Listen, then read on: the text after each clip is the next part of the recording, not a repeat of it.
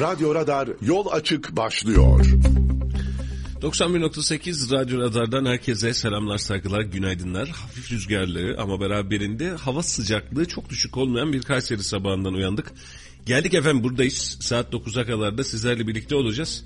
Yine atacağız tutacağız herhalde. Yine anlatacağız. Yine dinleyeceğiz. Yine sizlerden tepkiler alacağız. Güzel, iyi, kötü, çirkin mesajlar alacağız ama tadıyla kıvamıyla güzel bir günü daha geride bırakmak dileğiyle. Hepiniz hoş geldiniz. Sefalar getirdiniz. Yol Açık programında ben Mustafa Bayram. Ben Melih Kamış. Melih soracak biz cevaplayacağız. Biz soracağız Melih anlatacak. Birazcık verileri alacağız. Birazcık açıklamaları alacağız. Biraz da Kayseri'deki gündemi alacağız ve bugün de 9'a kadar sizlerle e, sizlere yol arkadaşlığı yapacağız. Hepiniz yeniden hoş geldiniz. Efendim e, havada buzlanma karlanma diyebileceğimiz bir noktamız kalmadı bugün sabah itibariyle. Dün akşam her ne kadar e, ben akşam saat 10 civarı misafirim vardı ona uğrayıp gitmek zorunda kaldım.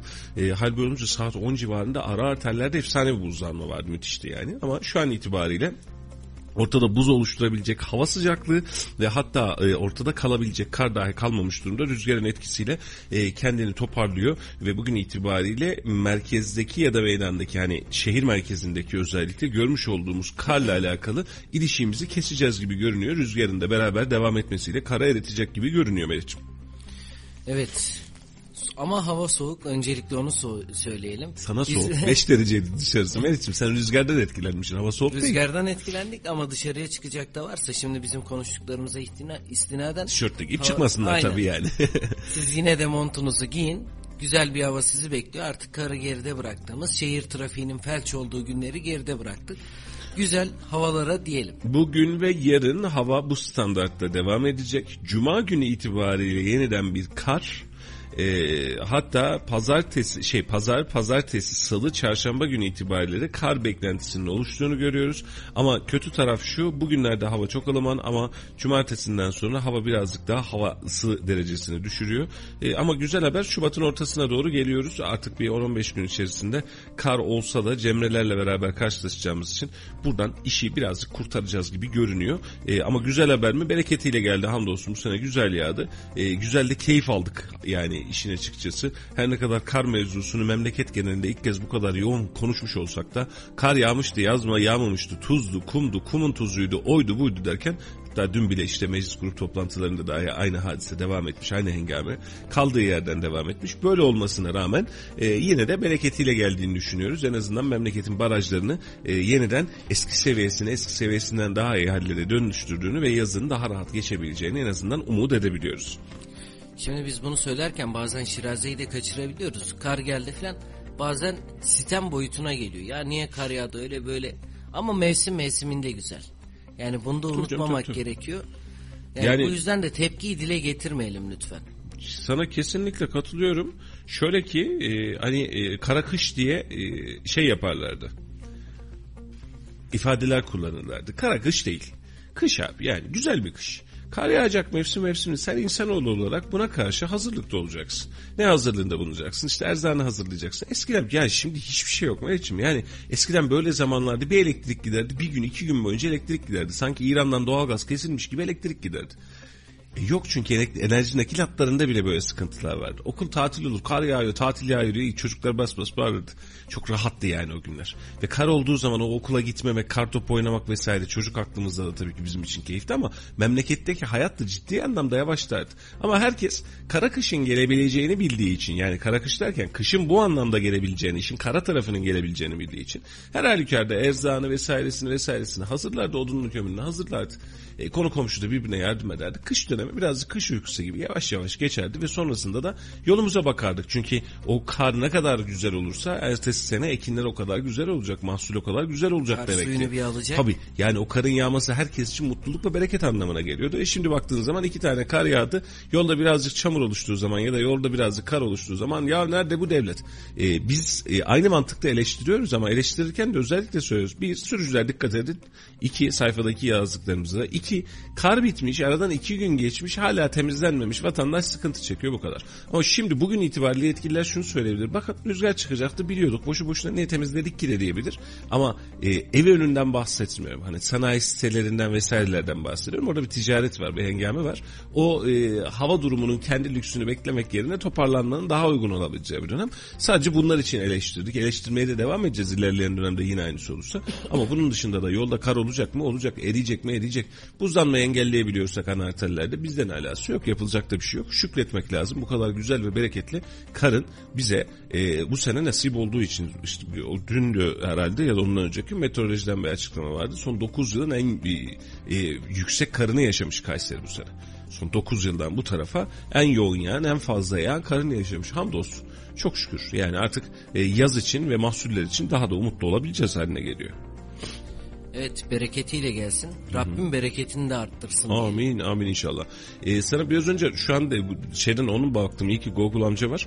Ee, 3 Cemre var biliyorsun. 19-20 Şubat'ta e, havaya, e, 26-27 Şubat'ta suya, 5-6 Mart'ta da toprağa düşüyor. Yani 19-20 Şubat'a kadar e, canının sıkısını attı. Hatta onun sonrasında yine yağdı. Mesela geçen yıl Mart'ta yağmıştı biliyorsun ama bir gün bile durmuyor. E, onun için de Cemre zamanı yani bahar zamanına da aslında yaklaşmış oluyor. Çok da arada bir şey kalmamış oldu. Şubat'ın başındayız ama bir 15-20 gün sonrasında da zaten e, kış hengamesini gözümüzün önünden çıkartmış olacağız. Artık kış diye bir şey de kalmayacak. O yüzden biraz daha sabır. Böyle Tadını şeyler çıkart. olabilir. Aynen. evet. Gündeme Gündeme de- dönelim. Dönelim. Gündemde neler vardı? Gece saatlerinde yaşanan gelişmeler vardı. Özellikle Türk Silahlı Kuvvetleri'nin Sincar'da bulunan terör örgütü PKK kamplarını vurduğu görüntüler gelmişti Sincar'dan. Evet. Bu görüntülerle ilgili de TSK'nın Mahmur'da da vurduğu bölgeler vardı. Bununla ilgili açıklama yapıldı Milli Savunma Bakanlığı tarafından. Milli Savunma Bakanlığı Irak ve Suriye kuzeyinde teröristler tarafından üs olarak kullanılan Derik, Sincar ve Karacak bölgelerindeki terör yuvalarına kara kış e, yuvalarına karşı kış kartalı hava operasyonu icra etmiş. Ettiğini duyurdu. Ardından kış kartalı harekatında teröristlere ait barınak, sığınak, mağara, tünel, mühimmat depoları ve sözde karargah ve eğitim kampları hedef alındı diye gece saatlerinde açıklama yaptı. Ee, Allah Mehmetçiğimizin e, ayağına taş değdirmesin, zeval vermesin. Başarılı operasyonlar dileriz. E, teröristlerin inlerine başlarına yıkılıyor diye de açıklama yapmış Milli Savunma Bakanlığı. Ellerine emeklerine sağlık. Şimdi geçen gün e, konu gelmişken sadece ufak bir aradan geçmek isterim. E, geçtiğimiz günlerde Hulusi Paşa'nın yeni bir açıklaması vardı. İşte Türkiye'de kalan terörist sayısıyla alakalı. E, şimdi son demde iş şu noktaya geldi. E, silahlı terör örgütünü silahsız bir örgüt haline terör olur terörsüz olur. Hani hep yıllarca söylenen e, işte dağda e, şey yapacağınızda düz ovada siyaset yapın engamesi vardı ya tam Mehmet Ağarlar döneminde söylenen. Şimdi son noktada ona doğru gidiyoruz. E, nasıl gidiyoruz onu söyleyeyim. E, tabii ki birileri kendi davalarını kendi e, haklarını hak olarak görecektir. E, ama bizim için Türkiye için en önemli en temel mesele bunun silahlı bir örgüt tarafından destekleniyor olması ve bunun terörize ediliyor olması. Çünkü bölgedeki güvenlik açıkları, ticaret açıkları, yaşam açıkları e, Doğu Anadolu bölgesinde, Güneydoğu Anadolu bölgesinin bir kısmında yıllara sahip neredeyse yaşam yok denilebilecek izlerin bırakılmasına sebep oldu. Son kalan e, teröristlerin de imha edilmesi ya da vazgeçirilebilmesi hangisi olacaksa ve tabii ki yurt dışı kamplarının dağıtılması anlamına gelebilecek bir sürecin gelmesi lazım artık. Yani şimdi şöyle söyleyeyim. İçeride şu kadar kaldı, 100 kaldı, 80 kaldı, 70 kaldı, 120 oldu filan demek tek başına yetmiyor. Şimdi bunu bitirirsiniz ama bunun bitirmenin anlamı şu. PKK karşı taraftan diyecek ki pes tamam ben kaybettim. Ben silahlı işi tamamen bırakıyorum diyecek. Bir uzlaşı kültürüne girilmeye daha önce çalışmıştık. Başımıza bela olmuştu hatırlıyorsun. Kürt açılımı dediğimiz süreçte. süreci. Çözüm süreci dediğimiz süreçte. Böyle bir süreci çok daha profesyonel, çok daha hani Türkiye ya zaten Kürtlerin hakları vardı. Tamam olmayan bazı hakların da verilmiş oldu ama bu kadar. Yani bak bu kadar sınırımız bu kadar. Ee, son masada bitirilmesi gereken bir süreç kaldı. Ve bu bizim bu süreci tamamlamamız gerekiyor. Yoksa biz PKK meselesini bak bu kadar zayıflattık deriz. Yarın bir gün bir yerden bir zafiyet yaşadığımızda bu zayıflığın geçtiğini görebiliriz. O tamamen silahla olan bağlantılarını, eylemle olan bağlantılarını kesebilecek hamleye ihtiyaç var. Milli Savunma Bakanlığı'nın bu yapmış olduğu operasyonlar bu anlamda çok önemli. Çünkü onları daha fazla köşeye sıkıştırabilmek, onları daha fazla bu sürece mahkum edebilmek adına yapılan operasyonlar. Çünkü hani tabiri caizse hani şey gibi devam ediyor. Yani çoğalmaya da devam ediyor. E, çoğalmaya devam etmemesi için baskının oluşması lazım. Orada bir sürü psikolojisinin değil yokluk psikolojisinin oluşması lazım. Onun için yaz kış demeden bu operasyonları çok başarılı, çok yerinde, çok gerekli görmekteyim. E, ama dediğim gibi o son deme doğru yaklaştığımızda bir taraftan düşünüyorum. Çünkü artık e, bölgedeki ülkelerin yani İran, Suriye'nin PKK üzerinden edinebileceği edinimler minimuma indi. Suriye problemi bitmek üzere yani en azından o yola doğru girdi. Ee, Irak'ta bir belirsiz hükümet dönemi var orada ama orada bir Kürdistan zaten kuruldu hala hazırda. Şimdi PKK'nın elde olması için bu bölgelerdeki akışın devam etmesi, Türkiye'nin bu anlamda zayıflatılmaya devam etmesi lazımdı. Ama e, direnecek güç yok PKK tarafında. Yani o iş bitti çok şükür hamdolsun.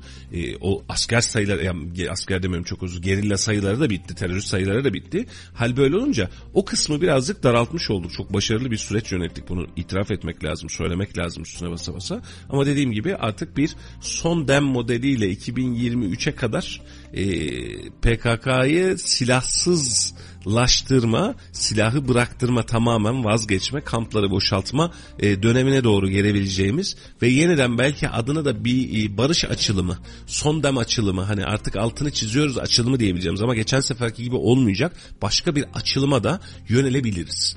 Yani bunu da söyleyeyim. Hani bu, bu Kürt açılımı gibi bir açılım değil. Ee, ama orada e, hareket edecek kimse kalmayınca ya da minimuma inince onlar da tamam pes artık bak biz çıkamıyoruz bu işin içinden dedikleri gün itibariyle o zaman tamam gelin oturalım. Aklı başında teröre bulaşmayanlar bir şekilde hayatına devam etsin. Bulaşanlar cezasını çeksin. Bir, bir şeyler yapalım gibi bir formülizasyona çıkacağız gibi görünüyor. İki dakika bir şey anlatacaktım 10 dakika sürdü yine özür dilerim. Estağfurullah. Bizim en çok terörü bitirmeye yaklaştığımız noktalardan birisi. Yani baktığımız zaman daha önce böyle oldu bilmiyorum ama benim araştırmalarıma göre bu kadar çok yaklaşılan günler olmamıştı. Olmadı. Olmadı. Yani yıllara sahip gerçekten şunu söylemek lazım. 15 Temmuz sonrasında Suriye'ye yapmış olduğumuz operasyonlar ve terör örgütüne karşı yaptığımız operasyonlar e, açık söylemek lazım. 15 Temmuz'a kadar ne kadar zafiyet içerisinde olduğumuzun net göstergesiydi askeriye tabanında da, asker tabanında da, operasyon tabanında da biz çok ciddi sıkıntılar çekmişiz. 15 Temmuz'dan sonra da hemen tak diye kesilmedi zaten. Ama o günden bugüne aldığımız yolda e, terör örgütünün kanlı yuvalarına birçoğunu Türkiye içerisindekilerin birçoğunu dağıttık. Bunun yıllardır birileri söylüyordu bu dağıtılabilir diyordu. Emekli komutanlar söylüyor bu yapılabilir ama yaptırmıyorlar diyorlardı. Orada ülke bir irade gösterdi bir varlık gösterdi. Yani eğri eğri doğruya doğru. Çünkü başına gelenden sonra devlet dedi ki ha biz bunlara nalına da mıhına da vurarak aman idare edelim diyerek olmuyor bu iş. E, bunlar da darbe sürecinde toplandı. Bu insanlarla beraber iş tuttu. Derhal hepsini e, ne gerekiyorsa yapmamız lazım dedi. Bir de rest çekmek için sebebi vardı. Güç kullanmak için de sebebi vardı. Rahat hareket etti. O günden sonra yani 15 Temmuz Türkiye için gerçekten bir milattır. Yani sadece bir darbe girişimi olması değil, Türkiye'nin davranış şeklinin değişmesi sebebiyle de bir milattır. Burada artı kazanımlarımız olduğu gibi ne yazık ki negatif kazanımlarımız da oldu 15 Temmuz sonrasında. Ama yine söylüyorum çok daha öncesinde, yıllar öncesinde bitirilebilecek bir terörist grubu Ankara Üniversitesi'nde okutup daha gönderdiğimiz yanında istihbarat teşkilatından adamlarla boy gösterilen bir teröristi biz bugüne kadar niye getirdiği devlet e, aklı sorgulamalı. Yani bu e, başka bir yerden başka bir uçtan filan çıkıp gelmedi. E, ve biz bunu yaparken yıllara sahip çok ciddi e, şeyler ödedik. Sadece e, maldan bahsetmiyorum. Can kaybettik, ekonomi kaybettik, orada huzuru kaybettik. Binlerce insanın e, ayarını kaçırdık orada yani o bölgede. E, ve terörü buradan insanlar anlatırken çok rahat anlattı. Orada iş öyle olmadı. Yani e, daha önce belki anlatmışımdır. Yani o e, Güneydoğu gezilerimde işim gereği yapmak zorunda olduğum, gitmek zorunda olduğum gezilerde fark ettiğim hadiselerde insanların normal halkın yani normal halk olarak görebileceğimiz insanların bile mağduriyetlerine ulaşabilecek süreçler yaşandı. Niye bitmiyor diye sorduk. Niye bitmiyor? Ama bitirilebiliyor muymuş? Evet bitirilebiliyormuş. Bitirilebilir miydi? Sene 90'larda da bitirilebilirdi. Ama kimin ne kadar işine geldiğine, kimin ne kadar boyun eğdiğine bağlı. Onun için 15 e, Temmuz'dan sonra ülkede nelerin pozitif anlamda değiştiğini iyi hesap etmek lazım. Negatifleri def etmek lazım ama pozitifleri de başımızın üzerinde tutmak lazım. Devlet iradesi oluşunca e, bir hırs, bir sinir ve bir kararlılık oluşunca e, terörist de bitiyor. Dış minnaklar da bitiyor, öbürü de bitiyor, öbürü de bitiyor. Sen yeter ki iste iyi de konuşmak lazım, kötüyü de konuşmak tabii, tabii, tabii, lazım. Tabii. Yani biz bunu her zaman söylüyoruz. İçin? Bizim işimiz herhangi bir siyasetçinin e, çok özür diliyorum şakşakçılığını yapmak değil. Yapacak olsaydık yerimiz siyaset sahnesinde hazırdı. Bizim böyle bir derdimiz yok. Bizim için mesele biz doğru olanları, doğru bildiklerimizi doğru şekilde anlatalım e, ve önümüzdeki kuşaklar için şu an bizi dinleyenler için aa evet bak aslında buymuş ya da itirazım var ben böyle düşünmüyorum diyebilecekleri dinlemek ortak bir öngörüyle ortak bir fikir birliğiyle e, demokrasi kültürüyle, özgürlük kültürüyle, saygı kültürüyle fikirler üzerinde tartışabilmek. Şimdi e, ülkenin e, yaptığı güzel şeylerin inkar edersek e, elimize gözümüze dizimize durur. Yani böyle bir şey söyleyemeyiz. Bu hükümetin 15 e, Temmuz sonrası için söylüyorum yapabildiği çok güzel şeyler var. Geçiyoruz. E, daha önceki dönemlerde ekonomik anlamda yaptığı güzel şeyler var. Çünkü eğer bunlar zaten güzel olmasaydı 20 yıllık bir iktidar döneminden bahsetmezdiniz. 20 yıl. Mehmetciğim yani AK Parti öncesi döneminde ne vardığı bilmeyen çocuklar, gençler, oy kullanan insanlar var şu an itibariyle. Yani adam düşünsene 27-28 yaşına gelmiş. AK Parti'den önce bilmiyorum ki hatırlamıyorum yani. Adam 30 yaşına gelmiş hatırlamıyor. Yok ki. Zihninde o yok. Hani 10 yaşındaki çocuğun siyasetle ilgisi ne kadar olur? E şimdi memlekette 20 yıl sizi başarınızı taçlandırmışsınız ve gerekli takdir yani elinize sağlık denmiş ama e, meseleyi de son 5-8 yıl özelinde yani 15 Temmuz 15 Temmuz öncesi ve sonrasındaki yaşanan negatif algılar yapılan yanlışlar üzerinden de konuşuruz. E, 15 Temmuz'da bak çok basit bir şey söyleyeyim e, tüm yaşananlara ve var olanlara rağmen e, Cumhurbaşkanı Recep Tayyip Erdoğan meydana çıkıp Allah affetsin dedi. Milletimizden özür diliyoruz Allah affetsin dedi. Ya bak benim çok e, kendi jargonu içerisinde çok önemli bir cümleydi. Rabbim affetti mi bilmem. Ama millet affetti. Etti mi? Etti. Etti. Yani bir yani biz yanlış yaptık, hata yaptık. Allah affetsin dedi. Yani milletimizden özür dileriz. Tam bak bitti. Bu kadar net. Şimdi hata yapılır mı? Tabii ki siyasetçi de hata yapacak canım problem değil. Hani bir yıl iki yıl falan durmuyorsunuz kardeşim orada. Ha, normal vatandaşa göre sizin hatalı yapma lüksünüz daha az. Yani normal vatandaş giderken bir yere takıldım düştüm de sen fazla canından olur da siz canınızdan olunca memlek, memleket çok şeyinden olur. Bunun için sizin o kadar böyle bir lüksünüz yok. Bak bunu kabul etti. E, bu kadar da müsamahakar yani bu anlamda sıkıntısı yok milletin. Ama geldiğimiz noktada, bugüne geldiğimiz noktada ben hala aynısını söylüyorum. 2016'da da, 2005'te de, 2008'de de e, birileri korkmadan eğriye eğri doğruya doğru diyerek eleştirebilmeli. Birileri de eleştirinin karşısında insanların gözüne oymak yerine doğru mu yanlış mı oturup dinleyebilmeli. Mesela geçen gün Yılmaz Özdil'in bir şey vardı. Sosyal medyada bayağı bir dolaştı. Sana denk geldim bilmiyorum. Yılmaz Özdil solcu ve Atatürkçü kimliğiyle, CHP'li kimliğiyle bildiğimiz gazeteci yazar. E, şimdi CHP'yi kendi içinde çok rahatlıkla eleştirebiliyor. Ben takdir ettim.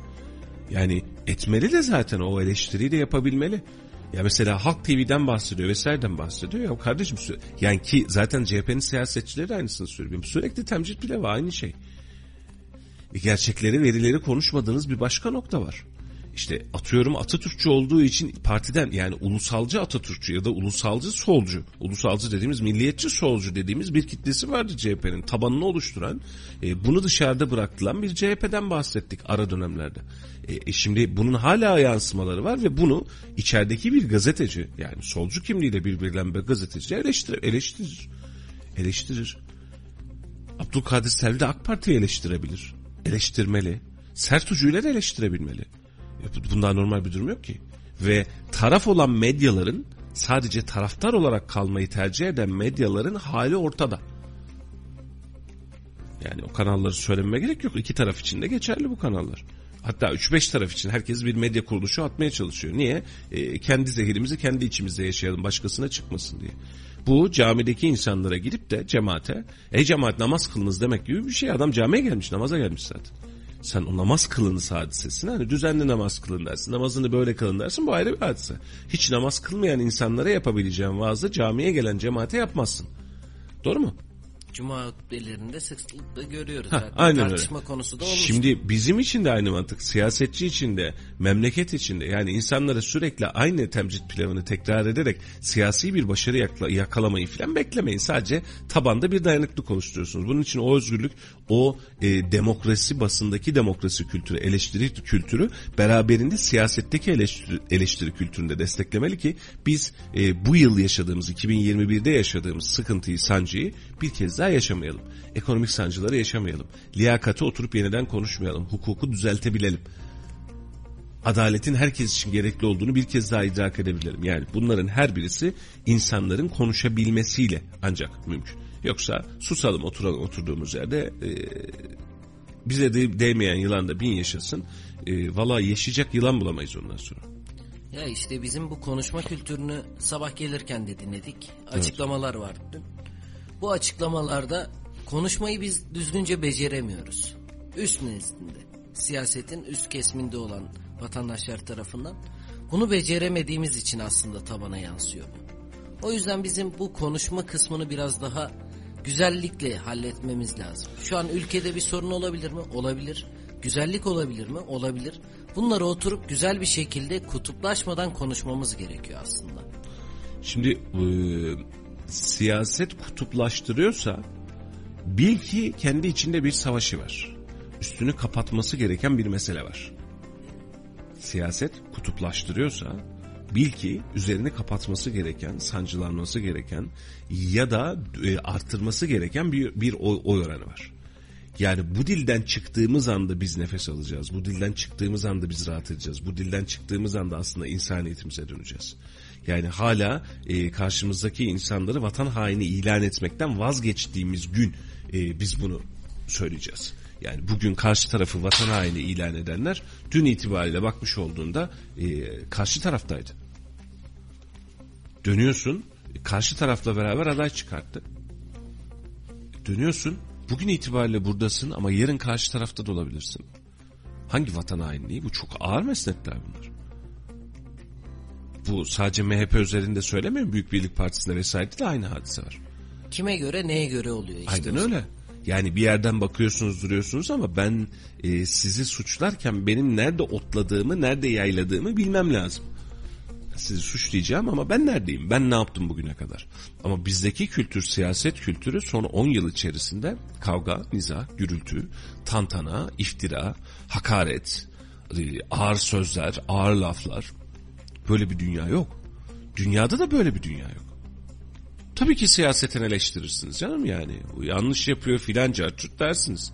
Vatan millet sevdanızı ortaya çıkartırsınız. Bundan bundan da bir itiraz yok. Ee, ama bunun karşılığında tutup da e, bu kadar gergin hale getirdiğiniz atmosferi aşağı tarafta biz yaşıyoruz. Medya olarak biz bile yaşıyoruz. Yani 2-3 farklı partinin açıklamalarını paylaştığında bunları niye paylaşıyorsunuz diyor. Neyi paylaşacağım hanım abim? Ne yapacağız? Neyi paylaşacağız başka? Yani sadece senin siyasi fikirlerinin olduğu yeri mi paylaşacağız? Yani tüm derdimiz ve ufkumuz bu mu? Biri bir şey söylediği zaman ağız alınmayacak, küfürler edebilecek, ağzından salyalar akacak bir kitle oluştu. Yazıktır, günahtır etmeyin. Ve milleti kutuplaştıra kutuplaştıra ki Kur'an'da geçer fraksiyonlara bölündüler. Hani yani bizi kendi içimizde paramparça ettiniz. Hepimiz din kardeşiyiz etme. Barış Manço'nun dün ölüm yıl dönümüydü ve Barış Manço'nun sürekli kullandığı bir tabir vardı. Öğrenilmesi gereken ilk dil tatlı dildir diye. Evet. Ya buradan rahmetle de analım Allah kendisini. rahmet eylesin. Yani bu çok güzel bir tabir aslında. Bizim öncelikle ilk öğrenmemiz gereken tatlı dil. e, do, konuştulanı dinlemeye öğrensek bile bak Mehmetciğim hani insanın bir kez konuşması ve iki kez dinlemesini ifade eder derler. Bir ağzımızın iki kulağımızın olması hani o meşhur şeydir ya işin edebiyatıdır ya. Bir ağzımız iki kulağımız var. Niye? iki kez dinle, bir kez konuş. Hani daha çok dinle, daha az konuş. Süz ona göre konuş diye. Biz önce dinlemeyi, saygı duymayı öğreneceğiz. Konuşmasak da olur. Bak konuşmayalım demiyorum. Tabii ki konuşalım. Ama az konuşayım, çok konuşayım. Ya ben sert konuşabiliyorum. Ben kalp kırıyorum. Ben az konuşacağım. Ben tatlı... Bu, bu, bu biti serbest. Ama karşınızdaki insanlar hakaret etmeden bir şey söylemeden size bir şey anlatırken dinlemeye öğrenirsek bu leveli aslında aşacağız. Biz dinlemeden başlıyoruz. İki, bu memlekete örnek olan insanlar ne yazık ki beklediğimiz insanlar olmadı. Bize kala kala örnek olacak siyasetçiler kaldı. E şimdi siyasetçilerin örnek olduğu yerde de siyasetçi o çocuğa da örnek oluyor. siyasetçi sokağa da örnek oluyor. Siyasetçi kavgaya da örnek oluyor. Ya bunun için sen kavga etmeye devam edince biz de kavga edesimiz geliyor. Canımız istiyor. Yani sabahtan akşama kadar Esra Erol ya da neydi o kadınlar var ya sabah Anlı. programı Müge Anlı seyreden teyzenin kendi hayatında entrika istemesi gibi bir his doğuyor içimizde. Yani biz de sizi seyredince biz de bir gerilmek istiyoruz ister istemez. Yani dönüyoruz seni ne dönüyorsun sen diyorsun. Sen öyle düşünüyorsun. Yani kendi içimizde bile üslubumuz değişiyor. Canımız çekiyor. güven duygusunu kaybediyoruz. Yani biz bu toplumda yaşarken bizi biz yapan en büyük özelliklerimizden birisi komşumuza güvenirdik, akrabamıza güvenirdik. Ama bu tür olayların çıkmaya başladığında, özellikle artmaya başladığı dönemlerde güven duygumuzu biz kaybetmeye başladık. Aynen öyle. Şüpheyle yaklaşıyoruz çünkü. e, şüphelendirmek için de herkes birbirini trollüyor zaten. Evet. Herkes bildiği tüm mi, e, manevi değerlerin altın üstüne geçirdiler. Yani en büyük sancılarımızdan bir tanesi. Gerçekten hepimiz için geçerli. Yani adam inanıyorum diyor, bence inanmamalısın diyor. Adam inanmıyorum diyor, bence inanmalısın diyor. Bence bu var diyor, bence bu yok diyor. Dünya düz diyor, dünya yuvarlak diyor. Abi buna kadar inmeyin. A, etmeyin. Yani biz şu an yeni modern dünyada birazcık da belki rahat battı. Onun da belki bir kaygısı. Biraz da e, insanlar bunu seviyor, bunu oluşturmayı seviyor. Bildiğimiz tüm kutsalları, milli değerleri, manevi değerleri hepsini alt üst ediyoruz. Yani mesela diyorsun ki yolda para buldu birine verdi altına enayi yazıyor. Hırsızlık yapmış diyoruz ve ellemeyin yapsın ne yapacak aç zaten diyor. Yani o kadar manevi değerlerimizi bildiğimiz kültürel değerlerimizin altın üstüne getirip içine ettik ki işin içinden çıkma şansımız zor. Ve bunun içinde biraz önceki söylediğin hani o güvenebileceğin artı arkamı yaslayabileceğim yerler de benim için her dakika azalıyor. Vatan millet diyorsun sen vatan millet derken şu savaş şunun için oldu şuradan da şu, kadar para aldı şu da şunun ihalesini yaptı diyor hayda kalıyorsun doğru yanlış bilmem ama kalıyorsun. Onun için o tüm milli manevi değerlerimizde bu sancıyı fazlasıyla ziyadesiyle yaşıyoruz ne yazık ki. Ve muhtemelen de önümüzdeki yıllarda da bu çok değişmeyecek. Her ne kadar Metaverse'de umre yapılmıyormuş, kabul olmuyormuş, sadece gezilebiliyormuş böyle baksak da biz Metaverse'de çok rahat söylüyorum. Ekonomik olarak birazcık rahatlarsak Metaverse'de dünya üzerinde de Türkiye üzerinde de başka bir sanal dünyaya kapıyı açıp yine bilmemiz gereken ve öğrenmemiz gereken, hissetmemiz gereken tüm gerçekleri unutup başka bir hikayenin içinde kendimizi bulacağız ve bu hayat böyle gidecek. Dinlemeyi öğrenemeyeceğiz, anlamayı öğrenemeyeceğiz. Bencilliğe doğru tüm teknoloji, tüm kapital sistem bizi yönlendiriyor. Bencillik diyor. Sen varsın gerisini boş ver diyor. Çok önemli değil. Sen kendine bak sadece diyor. Toplum bana ne ya diyor. Sosyal yardım senin umurunda mı diyor. Ve bu haliyle gidiyor. Bu haliyle gidiyor. Dünyada da böyle gidiyor ve dünya bizi kendine doğru evriltti fazlasıyla evrildik hatta. Ve kötü gidiyoruz. Bak açık söyleyeyim kötü gidiyoruz. Dini değerlerimizden bahsediyoruz. Diyanet işleri dediğimiz zaman aklına aklımıza sadece arabası, Mercedes'i doğru makam aracı vesaire geliyor. Bu halde mi olmalıydı? Ya da bu hale niye sokuldu? Nasıl Siya- geldik? Heh. Ya da niye siyasetin arka bahçesi görünümünde kaldı? Şimdi oturup bunları tartışalım lütfen. Bunun sonrasında biz duruma ve sürece bakacağız. Yani bunu göreceğiz, buna göre duruma bakacağız. İşte gelişen dünyada sosyal medyanın da etkisi bu konuda çok fazla. Çünkü bireyselleşmenin en çok yaşandığı ve olduğumuz değil, olmak istediğimiz insan olarak bir görüntü verdiğimiz Aynen. platform haline geldi. Aynen öyle. Ya Meriç'im burada sadece sosyal medya işin aletlerinden bir tanesi. Metaverse yarın başka bir bunun tanımı olacak anladın mı? Hani televizyon çıktığında ve henüz internet olmadığında televizyona öcü ilan ettiğimiz. Dahası bisiklet çıktığında cin arabası dediğimiz ve onu da öcü ilan ettiğimiz dönem biz al yani alışana kadar bir evrilmeye alışana kadar kendimize gelene kadar birileri bizi tokatlıyor. Biz ondan sonra ya bu da normal miymiş filan aslında diyoruz. Televizyonda da öyle oldu.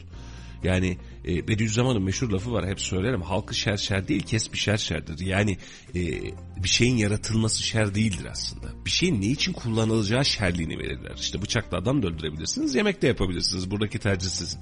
Bu böyle bir hadise. Şimdi sosyal medyayı şu an çok efektif, çok aktif kullanan, bu işten para kazanan, bilgi öğrenen, bilgi anlatan, satan, kendini geliştiren insanlar var.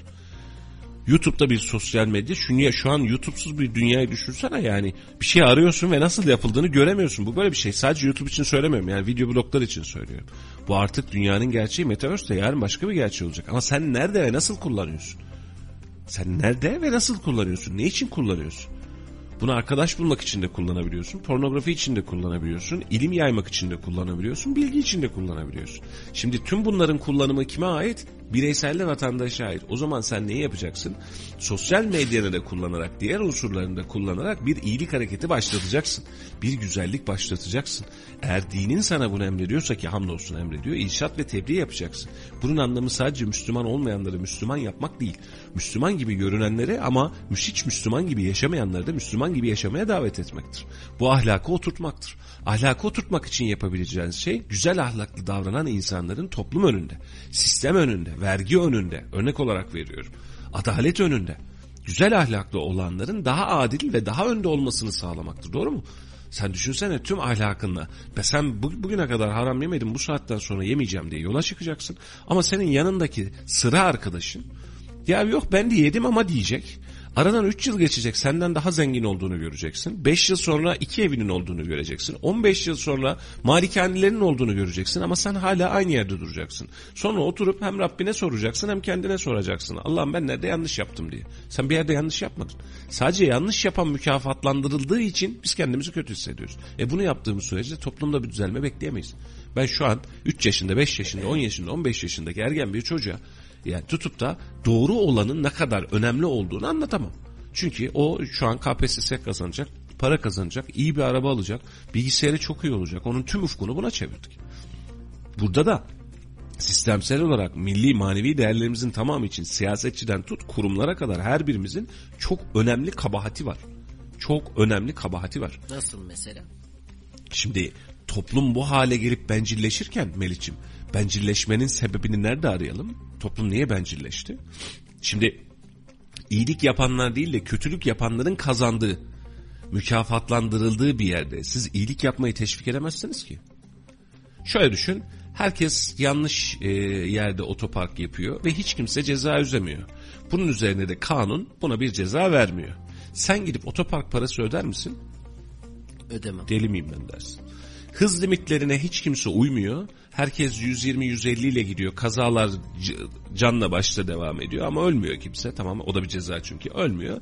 Herkes hız limitlerinin üstünde gidiyor. Devlet ceza vermiyor. Ee, herkese yazıyor ama bak herkese yazıyor. Sen ödüyorsun o cezayı diğerleri ödemiyor. Ödemeye devam eder misin? Hayır. 60-70 ile gider misin? Hayır. Basar gidersin. Adalet dünya dengesini belirleyen önemli unsur.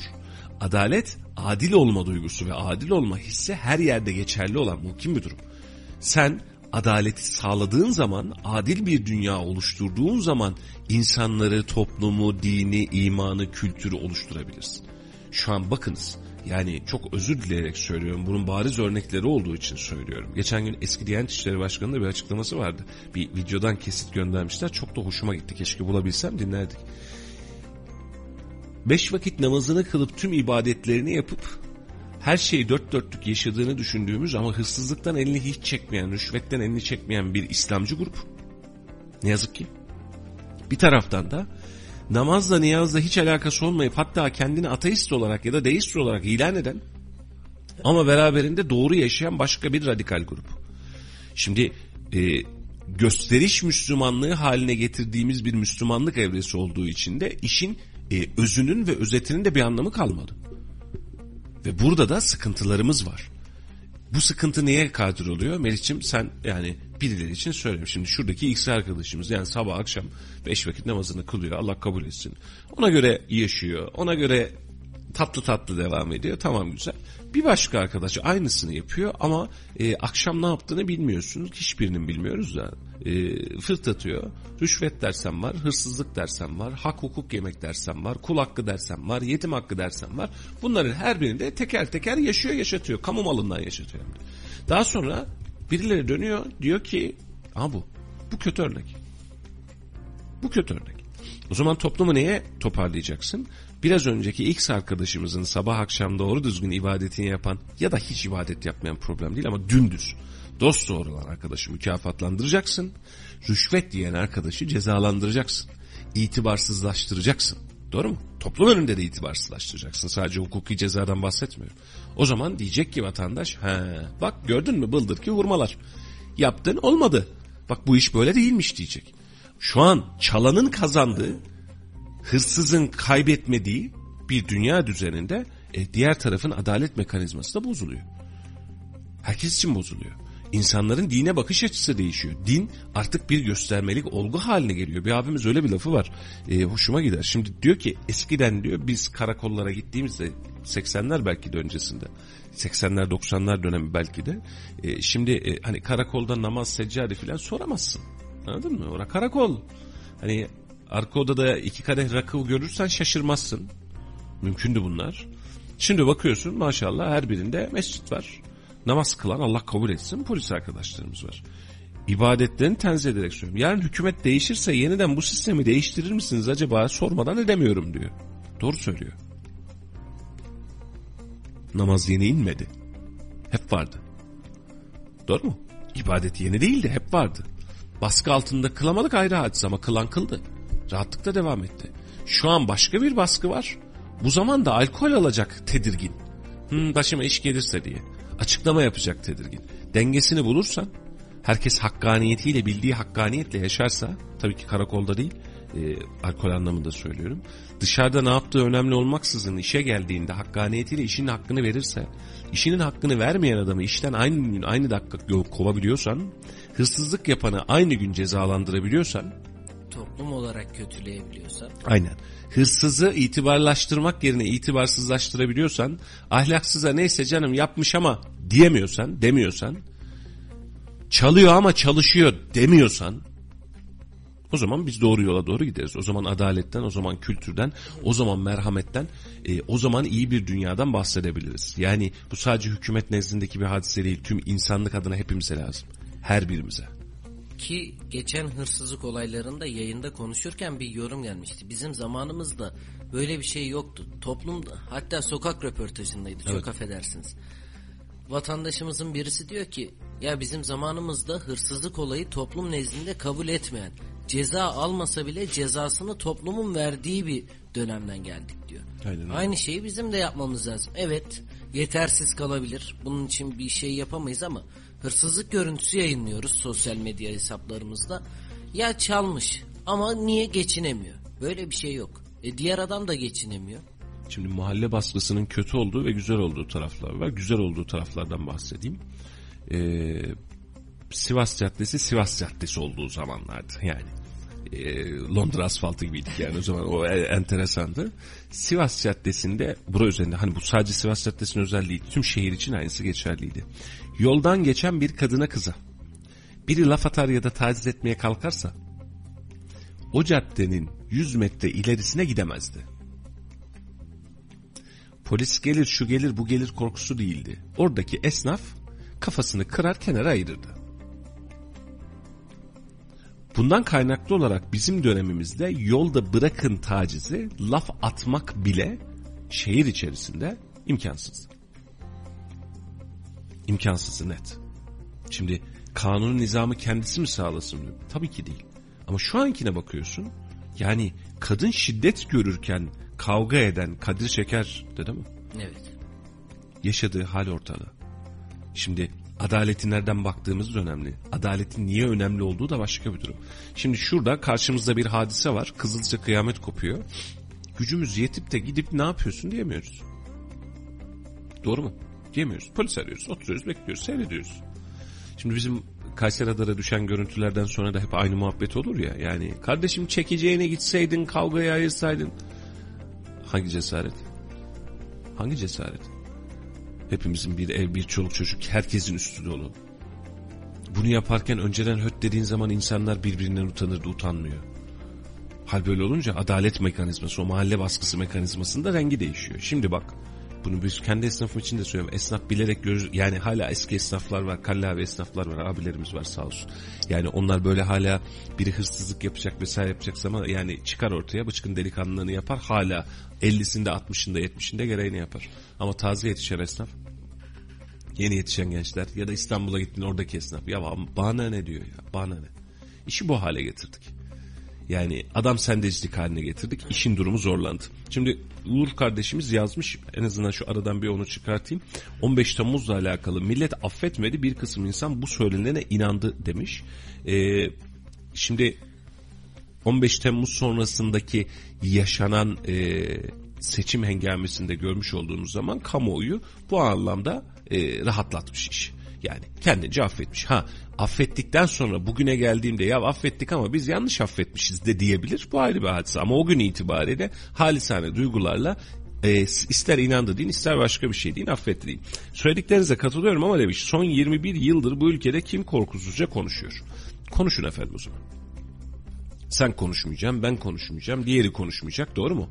Biz konuşunca birazcık hareket edince ya emin misiniz ne yapıyorsunuz bak başınıza iş gelecek denecek. Ve daha sonrasında da konuşan hatta eleştirilecek. Ya yanlış yaptı ben ona söylemiştim konuşmasaydın keşke diyeceksin. Konuşmayacaksın. Konuşunca taraf olacaksın. E bunların tamamını yaptıktan sonra da bunu Uğur Bey üzerinde söylemiyorum genel söylüyorum. Toplumca çünkü bu haldeyiz. Konuşmaktan korkar hale geleceğiz. Ya niye korkuyoruz abi konuşmaktan? Konuşmaktan korkmak için sebebin olması lazım.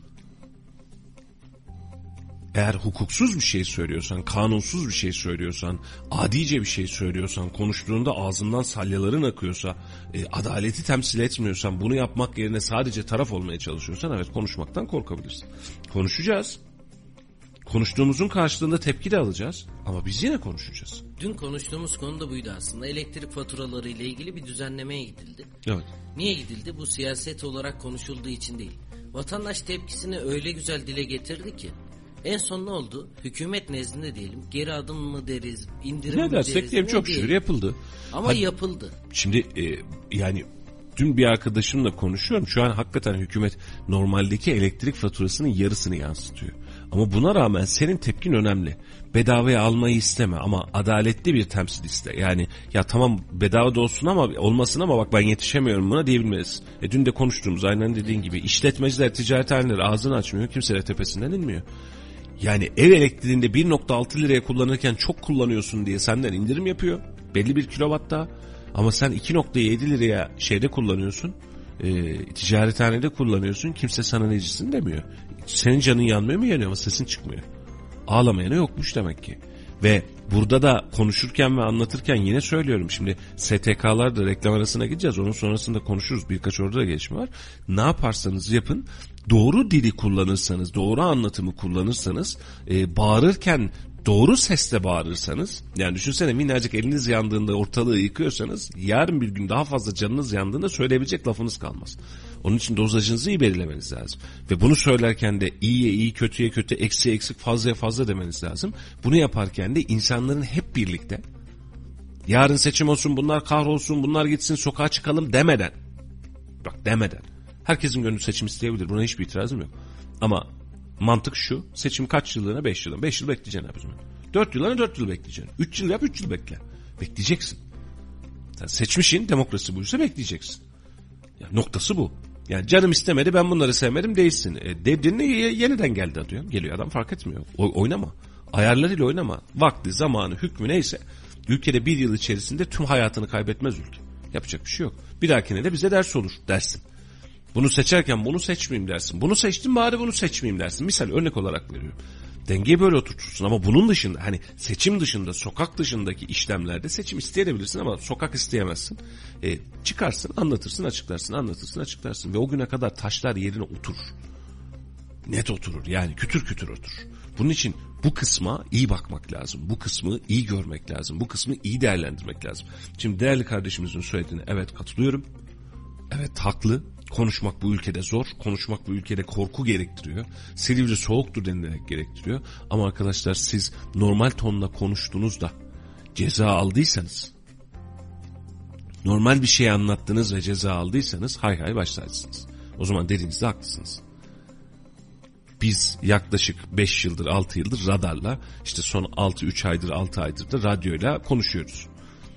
Çok şükür hamdolsun e, kullandığımız cümlenin ne olduğunu ve nereye gittiğini de biliyoruz. Hakaret etmedik, küfür etmedik, aşağılamadık, ötekileştirmedik. Ve 5 yıldır radarda yaptığımız iş bu kadar fazla insana ulaşıp e, 80 bin 100 bin civarında gönderi yayınlamışken e, bunu farklılaştırabilecek, bu debidengeyi değiştirebilecek bir davamız yok. Ki sağ olsunlar Kayseri nezdinde söylüyorum bunu. Yani Kayseri'deki belki en ağır eleştirilenler eleştirenlerden biriyiz. Evet. Belediyeleri, siyasileri. Ama çok şükür hepsi de güzel bir şekilde yaklaşıyorlar. Niye söylemeyi bildikten sonra onların da duymayacağı hiçbir şey yok. Şimdi e, bunun tersi durum olunca da e, sadece onu da söyleyeyim reklama gidememek Şimdi tersi durum oldu. Sen çok normal bir şey söyledin. Mesela geçen gün Rıfat Selçukluoğlu'na yapılan tepki için ben bunu söylemiştim. Hala da söylüyorum. Her seferinde de ısrar ediyorum. Rıfat Selçukluoğlu'nu yalnız bırakırsan sen de yalnız kalırsın. Adam kötü bir şey demedi. Bak TÜSİAD'ın yaptığı açıklamadan bahsetmiyorum. TÜSİAD'a tepkide normallik var. Çünkü çok detay açıklama vesaire var. Onun karşında bir reaksiyon oluştu.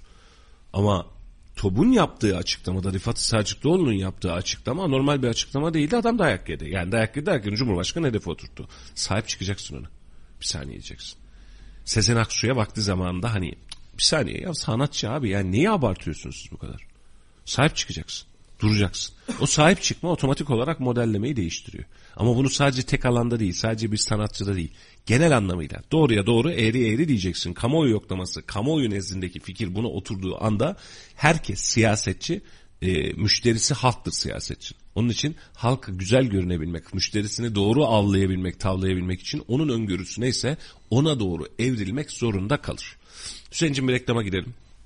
Muhabbet tatlıydı ee, ama bir reklam bir arası reklam verelim. arası. Instagram yayınımızı tazeleyelim. Ardından hemen yeniden buradayız. Radyo Radar yol açık devam ediyor. 91.8 Radyo Radar'dan hepinize tekrardan merhabalar. Kısa bir reklam arasının ardından... Bir gittik Yo- geldik. gittik geldik Yol Açık programımıza devam ediyoruz. Ben Melih Kamış.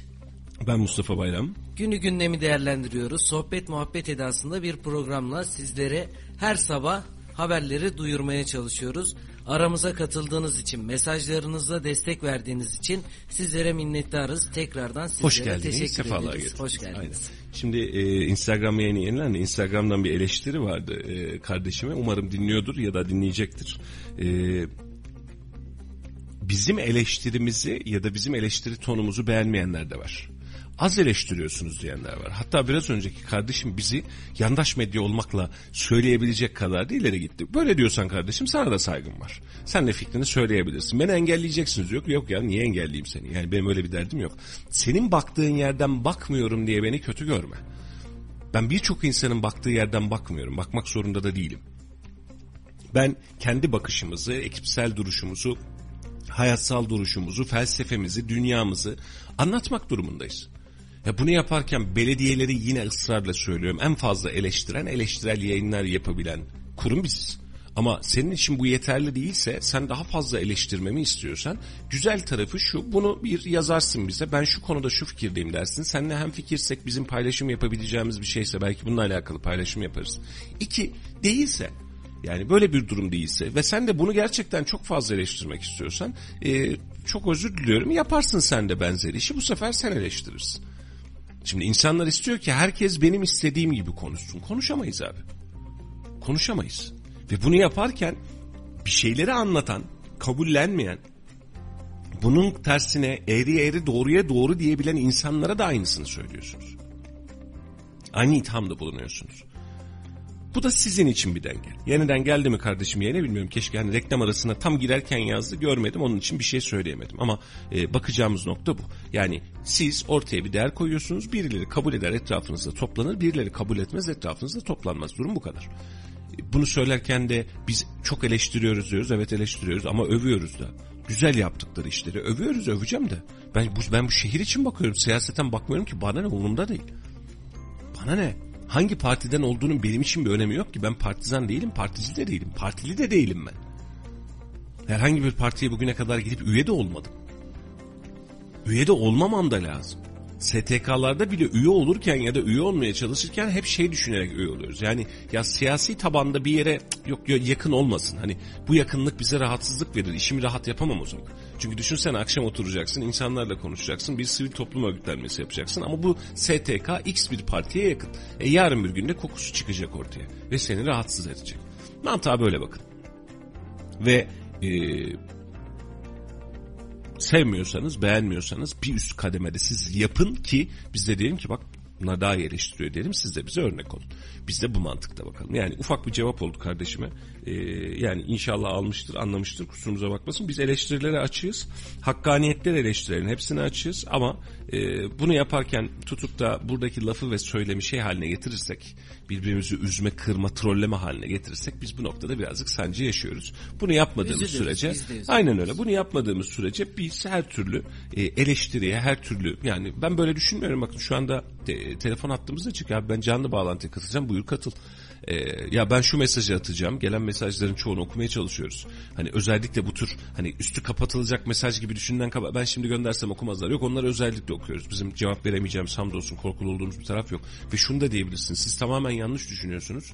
Siz her konuda yanlış düşünüyorsunuz da diyebilirsiniz. Buna da saygı duyuyorum. Karşısını söyleyin dinleyelim biz de. Ha cevap vermemi istiyorsanız cevap veririm. Sorunuz varsa sorunuza da cevap veririm. Mustafa Bey biz bu konuda şöyle şöyle düşünüyoruz. Ne diyorsunuz? Ya da ben sizin gibi düşünmüyorum. Çünkü durum şöyle şöyle dersiniz. Okuruz, anlatırız. Biz yeniden cevap da veririz. Bundan çekineceğimiz bir taraf yok. Siyasetçi değiliz ki oy kaybedelim yani. Öyle bir derdimiz yok. Bu arada hatırlatalım. E, WhatsApp üzerinden de bize soru gönderebiliyorsunuz ya da e, durum gönderebiliyorsunuz. 0352 336 25 98 0352 336 25 98 bu telefon numarası aynı zamanda WhatsApp hattımız. E, isterseniz Instagram'dan, isterseniz Facebook'tan mesaj canlı mesaj kısmına isterseniz de WhatsApp üzerinden de bize e, soru, yorum gönderebiliyorsunuz. Dönelim gündemimize yeniden. Evet gündemimizde neler var? Koronavirüsü konuşmak istiyoruz. Koronavirüste dün vaka sayılarında rekor kırıldı ve 102 bin bandının üzerinde geziyoruz şu an. Evet maşallahımız var. Son dönemde olduğu gibi ama bununla birlikte Sağlık Bakanı Fahrettin Koca'nın da geçtiğimiz günlerde bir açıklaması vardı. Sosyal medya hesabından paylaştı. Bizim şu an gripten ölenlerimizi koysak koronavirüsten ölenlerden daha fazla çıkar. O yüzden artık eskisi gibi koronavirüs güçlü değil. Çok fazla korkmayın diyorlar. Şimdi çevremize de baktığımız zaman koronavirüs koronavirüs diye konuşurken bir korku da var. Ya bulaştı bana ne olacak? Direkt tek düşünülen şey ölecek miyim acaba? Evet. Ama aslında öyle bir şey yok. Artık Sağlık Bakanı da kendi nezdinde açıkladığı için rahatça konuşabiliyoruz. Yani çok fazla da Ya korkmaya dönem, gerek dön- yok. dönem itibariyle biz ya bu iki yılı niye bu kadar böyle yaşamışız diye sorgulayacağız önümüzdeki yıllarda. Bunu çok iyi biliyoruz. Çünkü e, Covid her ne kadar gerçek olsa da ki gerçek e, hem her ne kadar bir laboratuvar virüsü olsa da ki laboratuvar virüsü gördüğümüz ve anladığımız tanıdığımız kadarıyla yani böyle doğal selection'da çıkmış bir işten bahsetmek çok zor böyle bir virüste. E, çünkü yapılanması, kodlanması vesairesi tamamen buna uygun ve daha önce çalışılmış bir iş. Yani ciddi anlamda söylüyorum çalışılmış bir iş. Bir tür biyolojik savaş tehdidi gibi, bir tür nüfus planlaması gibi, bir tür, bir tür ekonomik önlem paketi gibi, bir tür insanların alışkanlıklarını değiştirme paketi gibi iki yılda tüm dünyamızı değiştirdi. İşte şu an gerçekten bakanlık doğru noktaya doğru geliyor. Gittikçe inşallah daha hızlı devam edecek bu süreç. Covid'i geçen hafta işte kısmen bizim ekipten de geçirenler oldu. Biz de ufaktan atlattık filan. E, yapmış o yaşamış olduğum Covid hadisesi normalde bir gripin e, bir tık fazlası. Normal şartlarda bu. Kroniğin varsa, sıkıntın varsa, beslenmende problem varsa vesairen varsa bu anlamda sıkıntı. E zaten sıkıntı. Oturup ölüm oranlarını açıklarsa devlet hazırlayıp yıllara sahip nüfusumuza oranla biz geçen yıl şu kadar insan hayatını kaybetti totalde. Bu kadar insan da bu yıl hayatını kaybetti totalde diye bakacak olursa ölüm oranlarında astronomik artışlar olmadığını muhtemelen göreceğiz diye tahmin ediyorum. Öyle tahmin ediyorum çünkü. E, Covid'i normalleştirmek, e, Covid'e hayatı özümsemek lazım. Dün mesela akşam saatlerinde bir grup e, veli kendince Twitter'da gündem başlatmış. Yani işte Covid şartlarında çocuğumu okula göndermek istemiyorum. Hala birileri körüklüyor. Hala birileri körüklüyor. Yani çocuğumu yani çocuk çocuk ölümü neredeyse yok. Covid ile alakalı. Ve sen hala çocuk üzerinden edebiyat yapmaya çalışıyorsun. Çocuğum hayır uzaktan eğitim filan. Ya biz bir yıl bir buçuk yıl uzaktan eğitim yaptık. Ülkenin 20 milyon yılı kayboldu. 20 milyon yıl. 20 milyon öğrenci bir yılını kaybetmesi 20 milyon yıl demek. Kaybettik. Uzaktan eğitimi doğru düzgün başaramadık. Herkesin aynı imkanı yoktu. Herkesin aynı interneti yoktu. Ve çıkan tabloya baktığın zaman neler kaybettiğimize bir baksana Meri. Akrabalık ilişkilerimizi kaybettik, ev ilişkilerimizi kaybettik, sosyal ilişkilerimizi kaybettik doğru mu? Esnafımızı kaybettik. Esnafımızın hareket tarzını, iş şeklini kaybettik. Yeni ürünler, yeni üreş, süreçler doğdurduk. Motokuryeler doğurduk. İstanbul'da yıllardır görürdük motokuryeler falan vardı ya o adamlar bak motokurye yapmışlar Kayseri'de ya olmaz Kayseri'de filan dediğimiz yerde şu an Kayseri'de her yerde vızır vızır motokurye çalışıyor. Allah onlara da zeval vermesin ama her yerde motokurye çalışıyor. Alışkanlıklarımız değişti. Mesela online alışverişi artık eskisinden çok çok daha fazla yapıyoruz. Çünkü evde kaldığımız dönemde bize buna alıştık. Evde ekmek yapabilme kabiliyetimiz olduğunu fark ettik mesela. Bunlar değişti. E, dijital platform diyebileceğimiz dizi vesaire seyredebileceğimiz yerlere aboneliklerimiz astronomik şekilde arttı. IPTV'lere aboneliklerimiz, satın almalarımız astronomik şekilde arttı. Evden çıkmamayı tercih ediyoruz. Şimdi aradan iki yıl geçti. Ya Covid bitti. Tamam hani yani bir daha bitiyor dedik. Biz hala evdeyiz. Biz hala alışveriş aynı mantıkta yapıyoruz. Bizim tüm alışkanlıklarımızı değiştirdi. Sağlık alışkanlıklarımızı bile değiştirdi.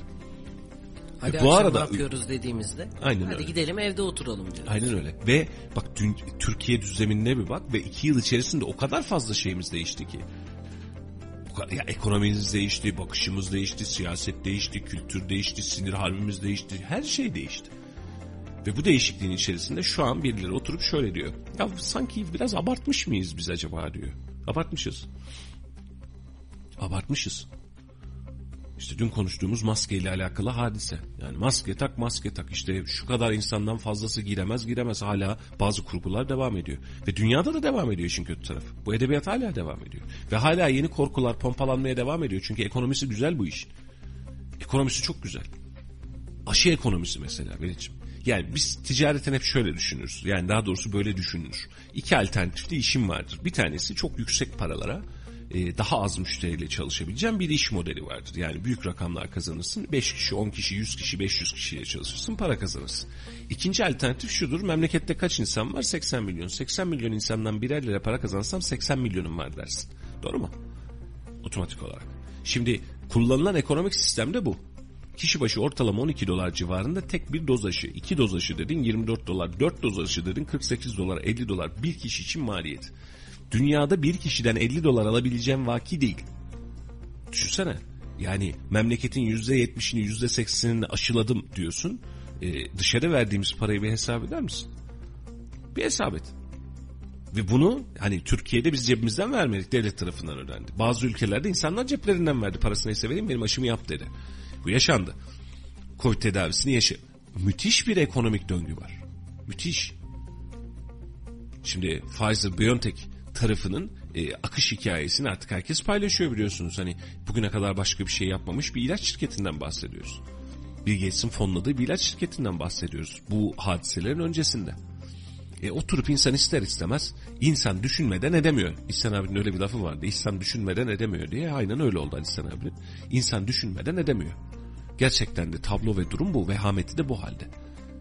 Bunun için nasıl baktığımızı, nereden baktığımıza iyi kontrol etmek lazım ve bu alışkanlıklardan artık tez zamanda çıkmak lazım. Bir de bu bizim için bir deneyim, e, sürekli gaza gelmemek lazım. Öyleyken böyle böyleyken böyle. Bak buradan İngiltere bir kez doğruyu yapacaktı e, yüzyıllık tarihinde. Onu da yapacakken devam edemedi. Yani o sürü bağışıklığına e, gücü yetmedi gözü yemedi. Böyle o, o ölümler filan derken sistem kilitlendi. E, çok da zor çok da ölümcül çok da kaygısal bir durum değilmiş ama kaygısal baskısıyla bu hale gelmiş. Şimdi dünkilerde bakıyorum yani iki doz aşı olmuş üç doz aşı olmuş o ölmüş o ölmüş o ölmüş. Yani ölüyor ölecek söylüyor doz aşıların e, maskelerin korumasının ne kadar olup olmadığında hala bununla alakalı bilimsel veri yok. Hatta negatif bilimsel veri var. Hala biz kolumuzda elimizde maskesiz dışarı çıkmıyoruz. E bunların da sancılarını memleketçe de yaşıyoruz. Ekonomik sancılarını da yaşıyoruz. Sosyal sancılarını da yaşıyoruz. Hareket kabiliyeti sancılarını da yaşıyoruz. E, çok şeyimizi değiştirdi Meriç'im. Yani iki yıl, iki buçuk yıl bizde çok fazla şey değiştirdi. Dünyada da değiştirdi ama bizde gerçekten kültürel anlamda da çok fazla şeyimizi değiştirdi ve tatsız gitti. Yani iki yıllık sürece baktığımız zaman gerçekten çok fazla şey değişti. Ama Sağlık Bakanı'nın açıklaması bu yönde kıymetliydi. Çünkü korku havasından biraz da çıkmamıza neden olan bir açıklamaydı. Dedi ki gripten hiçbir farkı yok. Melih zaten şu an korku havasını oluşturabilecek hiçbir açıklamanın vatandaş tarafında tezahürü ve karşılığı yok. Biz yetkililerle de bunu konuştuğumuzda aynen bizzat kendilerine söyledim. Yani işte şu anlamda hatta bunu yeni değil ben uzun zamandır bir, bir buçuk yıldır söylüyorum. Mesela Türkiye'de o korku ne zaman bitti? Daha doğrusu yapmayın kardeşim bak bir arada bulunmayın kalabalık bulunmayın hadisesi AK Parti kongreleriyle beraber bitti. Ben o zaman da söyledim yetkililer bizden aman hani şöyle yapalım bak şununla alakalı bir hani vatandaşı uyarmamız lazım dediğinde ben uyaramam. Yani o kongrenin sonrasında o hınca hınç görüntüden sonra vatandaşa kardeşim bir araya gelmeyin diyemem. Diyemem yani vatandaş da bunu kabul etmiyor.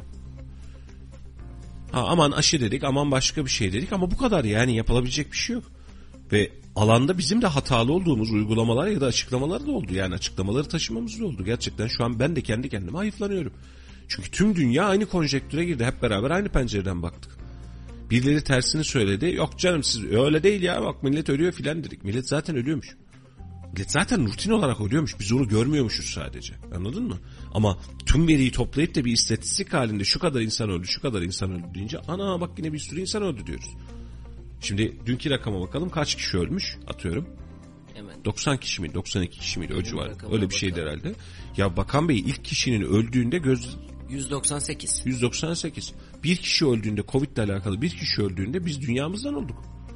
Ya nasıl oluyor filan dedik. Yani her yerdeki stokları bitirdik. 5 kişi 3 kişi olmuş dediğinde insanlar oturup sinir krizi geçirdi. Daha geliyor biz öleceğiz filan diye. Bunu yaşadık biz ya. Şu an 100, 200, 250 günlük kaybımız var. Bu işle alakalı. Hiç de bitmiş gibi filan durmuyoruz. Ama dediğim gibi istatistiği ve matematiği nereden kullandığın önemli. Nasıl baktığın önemli. Nasıl gösterdiğin önemli Melih'ciğim. Anladın mı? Yani işte e, kar vaktinde yola çıkan şu kadar araç kaza yaptı dersin ayrı bir hadise. Ama normalde de şu kadar araç kaza yapıyordu dersin ayrı bir hadise. E, veriye nasıl okuduğun, nasıl çekiştirdiğin, kendine göre nasıl yorumladığınla alakalı. Hani bu bizim şey hadisesine benziyor. İşte Avrupa Avrupa'nın e, en ucuz akaryakıtını kullanıyoruz. Vallahi doğru. Doğru. Ama Avrupa'nın da en ucuz ülkesiyiz bu mantıkta bakacak olursan gelirsel anlamda. O bak bu da doğru. Nereden baktığın, nasıl tuttuğunla alakalı bir e, yordam hadisesine geliyor. Dün Tayyip Bey'in açıklaması var mesela çok enteresan. Diyor ki son 5 yıl içerisinde ya da 10 yıl içerisinde tam hatırlamıyorum diyor. Öğretmen maaşına en çok zam yapan ülkeyiz diyor. Veri doğru. Veri doğru. Şimdi ama karşılığı bu mu? Yani karşılığı bu açıklama mı? En çok zammı biz yaptık mı açıklama? Yoksa en iyi maaşı bizim öğretmenimiz mi alıyor Avrupa standartında? Bu bir açıklama ama sen eğer bu veriyi kabul ediyorsan ve razı olup yiyorsan tamam razı olursun geçer. Ama açıklama net. Avrupa'da diyor yani en çok öğretmen maaşına zammı biz yaptık diyor. Ya nasıl diyeceksin diyemiyorsun. Ve şey doğru açıklama doğru yalan yok. Ama açıklamanın yorumsal kısmı, açıklamanın bakış açısı, olgu kısmı kazın ayağının öyle olmadığını gösteriyor. Teşekkür ederiz. Biz teşekkür ederiz efendim ne demek. Yerel gündeme dönelim mi? Dönelim, Yerel hayır. gündemde neler varmış? Dün arkadaşlarımız hatta yerel gündeme dönmeden önce dün bir zammımız var. Onu da es geçmeyelim onu da söyleyelim. Akaryakıta gelen bir zam var dün. Bu gece yarısından itibaren akaryakıt ofislerine giden vatandaşlar benzinde 39 kuruş, motorinde 32 kuruşluk bir zamla karşı karşıya geldiler ve bugün de zamlı olarak akaryakıtlarını almaya devam edecekler. Evet. Ee, efendim olacaktı. Olacağı zaten belli. Geçen haftadan söylemiştik. Brent petrol fiyatlarının artışı nedeniyle bir akaryakıt zammı yaşanacaktı. Yaşadık da. Ee, hepimize hayırlı olsun. Ee, hatta dün bir ara şey konuşuldu. Hani akaryakıt zammını geri çekiyoruz mu acaba dendi. Ee, oradaki hadise şuydu. Akaryakıt zammını aslında biz 1 liraya yakın bir rakamda bekliyorduk ama son anda o rakam baremleri birazcık daha azaldı. Sebep şu dolardaki tansiyon birazcık geriledi. Şu an itibariyle hatta bahsetmişken açalım e, konuyu da. 13.38 şu an dolar fiyatı. Bahsettiğimizde biz bunları bahsettiğimizde 13.50-55'ler civarındaydı. Artık mecburen gelecek diyorduk. 13.38. Brent petrol fiyatında da dün 90 doların üzerine çıkmıştı ama 88 dolara kadar bir inme yaşadı dün. E, beraberinde şu an 89.35 dolar. Bundan kaynaklı olarak zammı geri mi alsak düşük mü çıksak gibi bir ikilemde kalındı ve düşük olarak çıkıldı. Şimdi e, tamamen piyasa şu an akaryakıt piyasası bizim elimizde olmayan bir veri. Üzerinde vergimizin dahi kalmadığı ya da çok az kaldığı bir veri. Bundan kaynaklı olarak Brent petrol fiyatı ve dolar fiyatı ne kadar değişirse bize o kadar değişiklik yansıyacak. Yani yarın 18 lira da olabilir. Örnek olarak veriyorum bir litre benzin 13 liraya da düşebilir ama biz bunu sürekli yaşayacağız. Bundan sonraki dönemde özellikle çok çok daha fazla yaşayacağız. Çünkü Brent petrol fiyatı çok ateşli. Ha ben tabii ki şunu görmek isterim net söylüyorum. İnşallah bunu yaşarız hep beraber görürüz. 90 dolara çıkan Brent petrol fiyatı 30 dolara düşerse 90 dolar 30 dolar üçte birine düşerse bizim de yakıt fiyatımız 5 liraya 6 liraya 7 liraya düşecek mi? Asıl fark mı indirim mi zam mı o zaman daha rahat göreceğiz. Neyse. Şu an Brent petrol fiyatı yüksek. Doğruya doğru.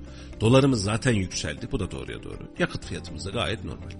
Yani şu an sadece yakıt fiyatı üzerinde değil neye bakarsak bakalım aynı tablodayız. Yani neye elini uzattığında ucuz kaldı ya da zamlanmadı ki? Hangisi mesela? Hizmet sektörü, gıda sektörü, yumurtası, peyniri, sütü, ayakkabısı, tekstili, binası, camı, penceresi, kapısı, çimentosu, buğdayı, unu, bulguru yani hangisi zamlanmadı ki? Hepsi zamlanıyor ve zamlanmaya da devam edecek.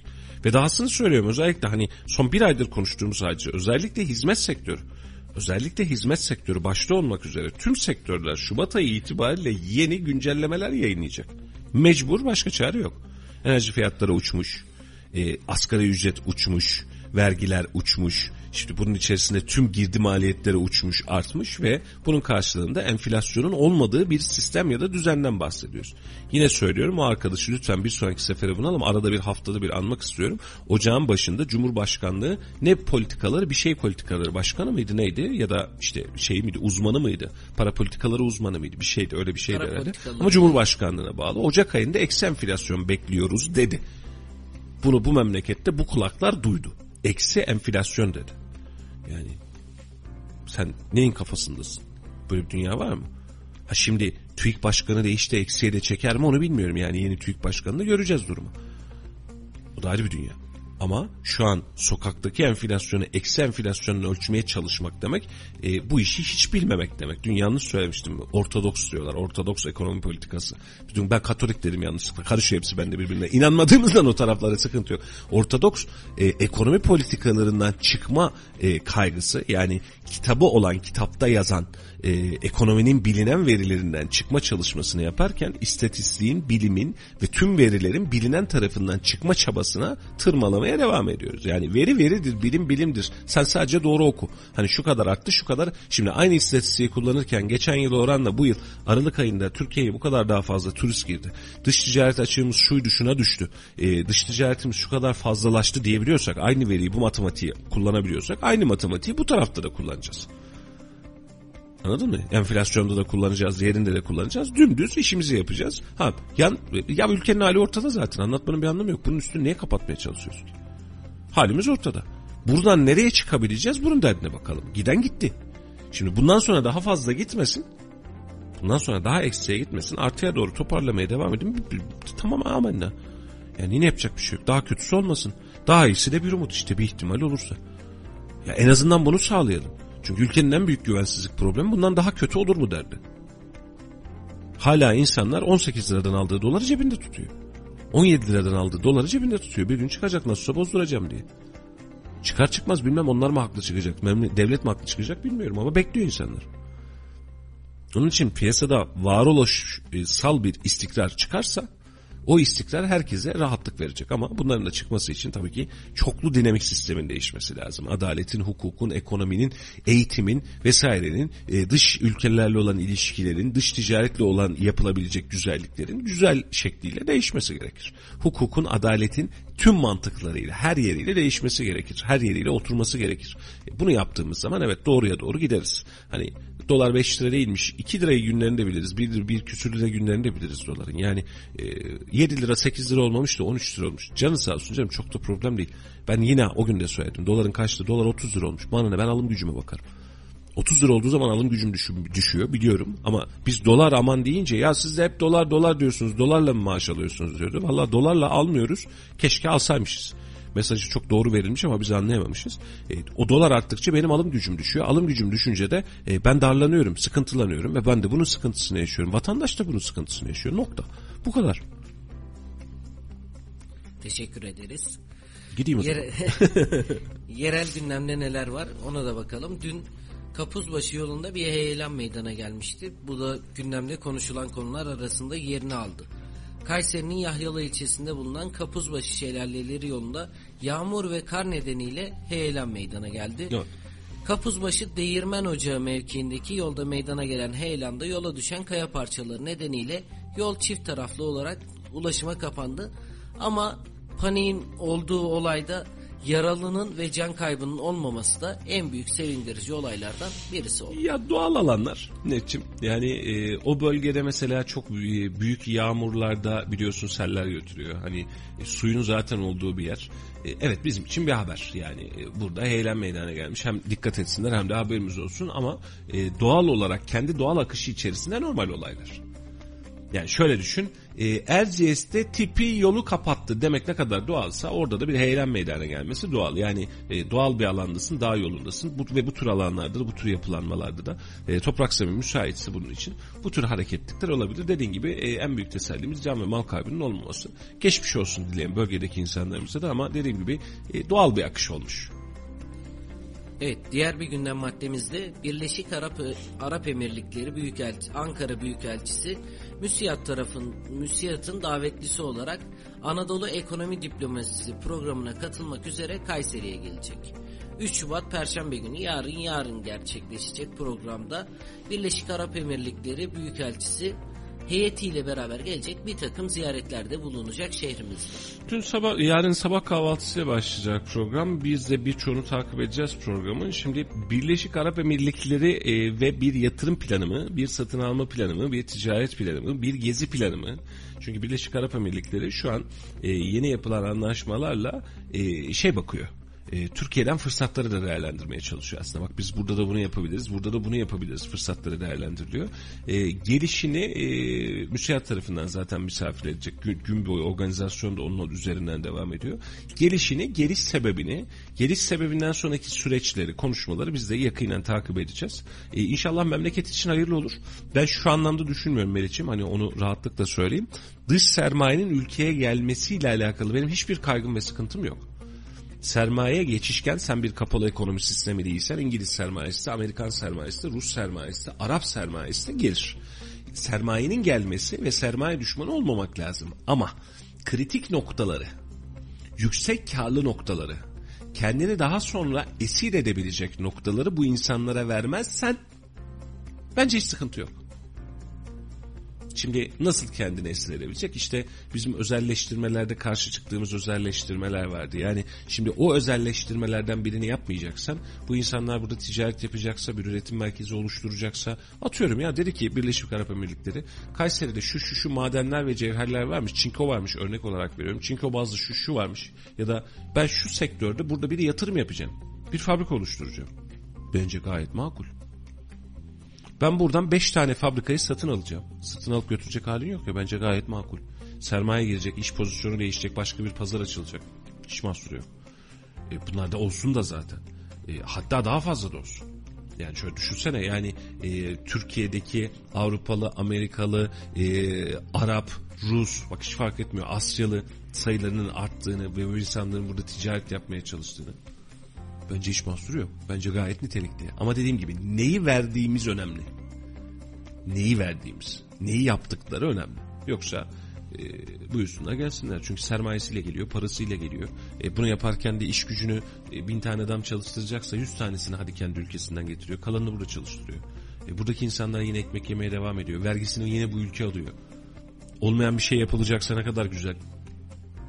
Ne kadar güzel düşünsen hani Kayseri'de şu yok bunu yapmamız lazım dedi. Ya müsait muhtemelen bununla alakalı çalışmıştır. Raporlar, sonuçlar vesaire çalışması yapılmıştır. Ne kadar güzel. Harika. İşe böyle bak. gelişimi adına da güzel. Aynen öyle. Yani benim e, işkillendiğim demeyeyim de yani e, bunu ne olur vatandaşlarımız yanlış anlaşılmasın, yanlış anlam, anlamasın. E, sanki bir e, Anadolu Holding mi acaba gibi bir kurgum var. Yani Birleşik Arap Emirlikleri yani verildi satılı anlamında değil. Hani sunum açısından. Bir mi acaba var? Yok değil. E, makul mü? Makul. Ne diyelim yani makul mü? Makul büyük bir organizasyon çünkü Türkiye'den tek başına Anadolu Holding alabilecek bir firmanın çıkma ihtimali de zor. ETMSF'de hala devam ediyor. E, belki diyorum yani ama hiçbir yani net bilgim yok. Sadece içime doğan yani e, eldeki var olan malzemeden seçerek hani ne olur acaba bu mu olur diye söyleyebileceğim bir nokta olarak kalıyor. Evet. Teşekkür ederiz. Evet. Hem yerel gündemden hem ulusal gündemden konuşmaya devam ediyoruz. Kayseri'de de operasyonlar devam ediyor. Özellikle dün kaçakçılık ve organize suçlarla mücadele ekiplerinin bir e, operasyonu vardı. Bu operasyonda Roma ve Bizans dönemine ait 618 parça tarihi tarihi eser ele geçirildi. Bu da dünün önemli operasyonlarından bir tanesiydi. 618 parça Roma ve Bizans dönemine ait olması son dönemde özellikle tarihi eser operasyonlarının da arttığını ve kaçakçılığın da bununla beraber arttığını görüyoruz. Evet. Ee, ya şimdi Umut Fakir'in ekmeği yoruyorlar bir taraftan. Hani tarihi eser operasyonlarında ben şöyle bakarım. Ee, bu tür dönemler aslında izinli tarihi eser operasyonu yapmak lazım. Yani izinli. Yani e, ekonomi bu kadar dardayken e, yani birileri çıkıp da altın sikke, külçe vesaire bulacaksa bunu yaparken de devlet izniyle bunu yapacaksa devletle paylaşacaksa payını da bence yapılabilir. Tarihi talan etmeden ama önemli. Tarihi talan etmeden gördüğü her şeyi altın gibi görmeden. Çünkü mesela koskoca bir e, şey yaptık. Mesela yıllara sahip burada kazılar vesaire yaptık. Şimdi elimizde iki tane kazı var. Dünya genelinde envanterinde konuşulan Kayseri için. Biri Kültepe Kaniş yıllara sahip doğru mu? Bir tane de son dönem bulmuş olduğumuz o milyon yıllık fosiller var. Doğru mu kardeşim? İkisi de para etmiyor. Ama bilinen iki tane verimiz var. Tarih eserimiz var. Anlatabildim mi? Yani Kültepe Kaniş'ten altın çıkmıyor. Öyle bir malzeme yok. Çanak var, çömlek var, tablet var ve hala devam ediyor. Belki yıllarca daha devam edebilecek bir Kültepe Kaniş alanımız var. Altın yok. Değerli maden yok. E bir tanesinde dinozor kemiği bulduk. Altın zaten hiç yok. Kemik ya yani bakıyorsun kocaman bir kemik fosil bulmuşsun. Ama tarihe iz tutması açısından, tarihçi açısından önemli.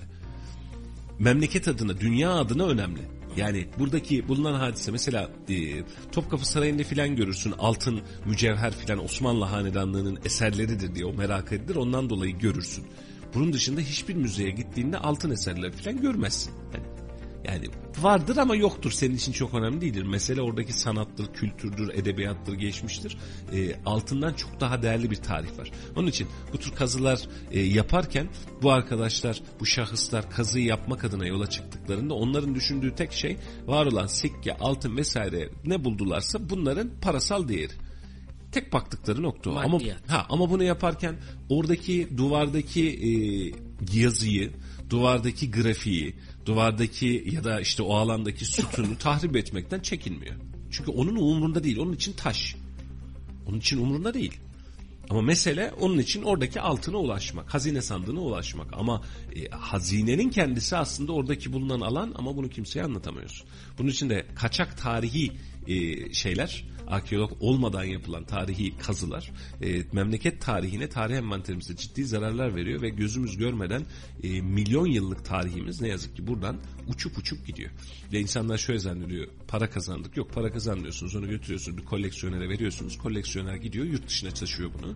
Yurt dışında bunu e, çok çok daha afaki fiyatlarla başka koleksiyonerlere geçiyor ve tarihin başka müzelerde sergileniyor. Bergama'nın tutup da Almanya'da sergilenmesi gibi. Yani evet senin ama sende değil. Yani zamanda parça parça alınmış, götürülmüş oraya.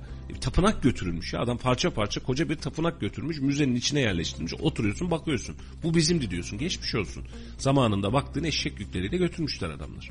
E, şey de eşekleri de e, şeyi de malzemeyi de senin işçine taşıp senin köyünde taşıtmışlar 3-5 kuruş ya.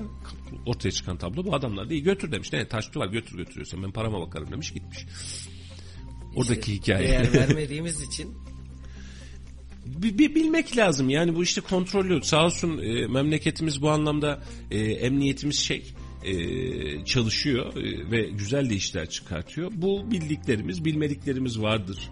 İnşallah çok yoktur ama mutlaka ki vardır. E, ama dediğim gibi böyle dönemlerde e, definecilere, kazılıcılara, kazılıcılara e, birazcık daha rahatlık verip rahatlıktan kastettiğim hani e, kontrollü kazı anlamında rahatlık verip buradaki payları paylaşıp e, ve dediğim gibi yani ülke içinde bir kazanç olabilir. Burada nereye e, elini atsan Türkiye için söylüyorum bir yerlerden bir şeyler çıkıyor. Yani doğru tanımlamayla doğru işler çıkabilir belki de. hiç beklemediğimiz yerden özellikle. O yüzden ya böyle yapan bir şey varsa bu da gündemler arasındaydı. Bunun da iyi ve kötü yönlerini de ele alıp bununla ilgili çalışma yapılabilir. Ya mesela orada şey de var Melih'ciğim. Miningciler dediğimiz bitcoin üretenler var ya hani işte ekran kartları vesaire sistem bir şeyler yapıyorlar bir şeyler üretiyorlar. Türkiye'de yasak değil normal şartlar altında. Ama ekran kartını sen izinsiz dışarıdan yurt dışından getirmişsin diye üzerine operasyon yapıyoruz. Ya kardeşim elektriği tüketiyor. Elektriğin parasını veriyor mu? Veriyor. Beraberinde sermayesini kendi yapmış yapmış. E bunun karşılığında dolar olarak bitcoin olarak kendi hesabına aktarım yapıyor. Aylık 100 dolar 300 dolar 500 dolar bilmiyorum yani şeyini maksatlarını ve açılımlarını. Adamlar para kazanıyor.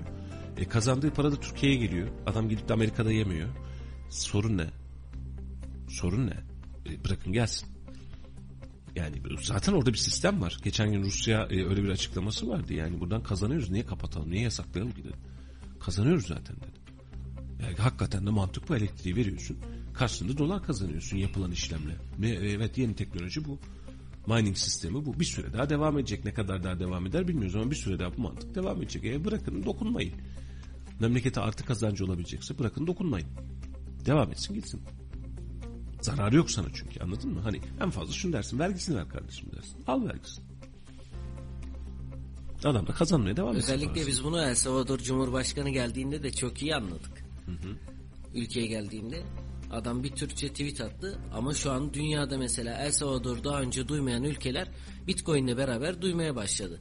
Tabi her şeyin bir kötü yönü mutlaka vardır ama iyi yönlerini de görmezden gelmemek lazım. İyi yönleri varsa kontrollü bir şekilde ilerletmek lazım. Tabii ki, tabii ki. Yani yasakçı zihniyet olmak değil, serbestçi ama kontrollü zihniyet olmakta fayda var.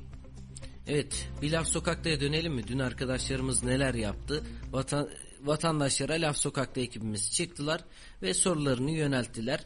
Düzenlenen faturalarda nasıl yansıyacak diye, sizler nasıl buluyorsunuz diye sordular. Vatandaş neler söylemiş hep birlikte dinleyelim. Dinleyelim ardından buradayız. Vallahi pasta börek yapıyordum onu yapamaz oldum. Kete yapayım dedim elektriğin yüzünden ketenin başına geçemedim. Geçinemiyoruz, geçinemiyoruz. Elektriğe evet e, zam olmuş, zorlandıklarını söylüyorlar falan ama aylıklara da yansıdığını zannediyorum. Elektrik tarifelerine düzenleme getirildi. Cumhurbaşkanı Recep Tayyip Erdoğan yaptığı açıklamada günlük elektrik tüketim tutarını 5 kW'dan 7 kW'a, aylık tüketim tutarını ise 150 kW'dan 220 kW'a çıkardığını söyledi. Biz de Laf Sokak'ta ekibi olarak Kayseri halkına ne düşündüklerini sorduk. Bakalım nasıl cevaplar aldık. Söyleniyor he 150'den 210'a çıkarttım diyor. Aslı var mı yok mu bilmiyorum. Peki sizce etki eder mi faturalara? Hiç inanmıyorum. Hiç de inanmıyorum gideceğini etmeyeceğini. Peki 2022 ile birlikte birçok zam geldi elektriğe. Bu sizin faturalarınıza yansıdı. E, tasarruf yapıyor musunuz? Vallahi pasta börek yapıyordum onu yapamaz oldum. Kete yapayım dedim elektriğin yüzünden ketenin başına geçemedim. Çok zordayız zor durumdayım. 3 milyar 100 lira bana zam herifime verdi. 3 milyar yüzünden kim geçinebiliyorsa geçinsin. Üç baş orantayım. Yok ben hakkımı helal etmiyorum başındağına. Yani ondan olmuyor. Cumhurbaşkanı halkın içine inmesi lazım. Halktan habersiz şu anda. Sadece yanındakilerin söylemleriyle ülke yönetiyor olmaz. Milletin içine inecek. Mesela 2004-2005'ten sonraki o Cumhurbaşkanımız yok. Gitmiş yerine başka sanki ışınlanmış başka biri gelmiş gibi ya. Öyle ülke yönetilmez ya. Bak ben karakterine bu Cumhurbaşkanının karakterine güveniyorum. İnsanlığına güveniyorum. Ama halkın içine inmediği sürece olmaz. Geçinemiyoruz, geçinemiyoruz. Kardeşim geçinemiyoruz. Ben yine söylüyorum Cumhurbaşkanı Erdoğan bizim Cumhurbaşkanımız halkın içine inmediği sürece yani sağdan soldan duyumlarla ülke yönetilmez. Ha, yine tekrarlıyorum bak.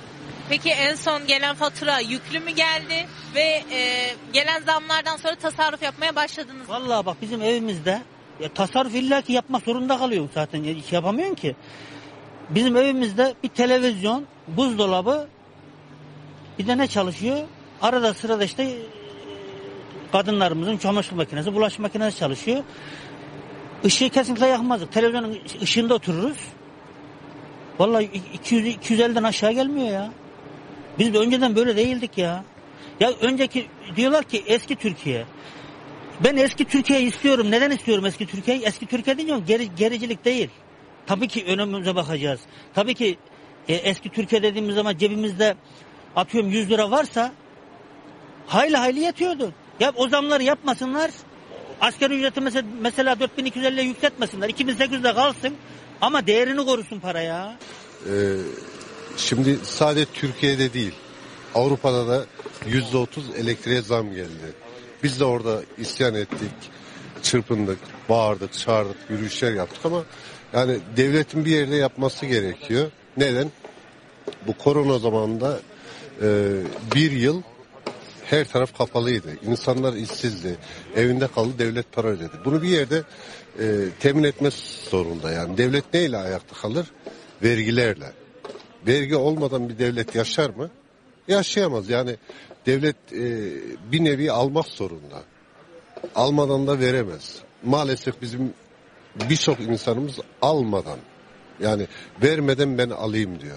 Tabi bize biraz rahat geliyor zannedersiniz yani hani Almanya'da işte veya Fransa'da Avrupa'da yaşıyor geliyor oraya euro bozduruyor bol bol harcıyor işte şey yapıyor. Değil aslında öyle değil. Bizler de kıt kanaat geçinmeye çalışan insanlarız. Orada bizler de orta sınıf vatandaşlarız.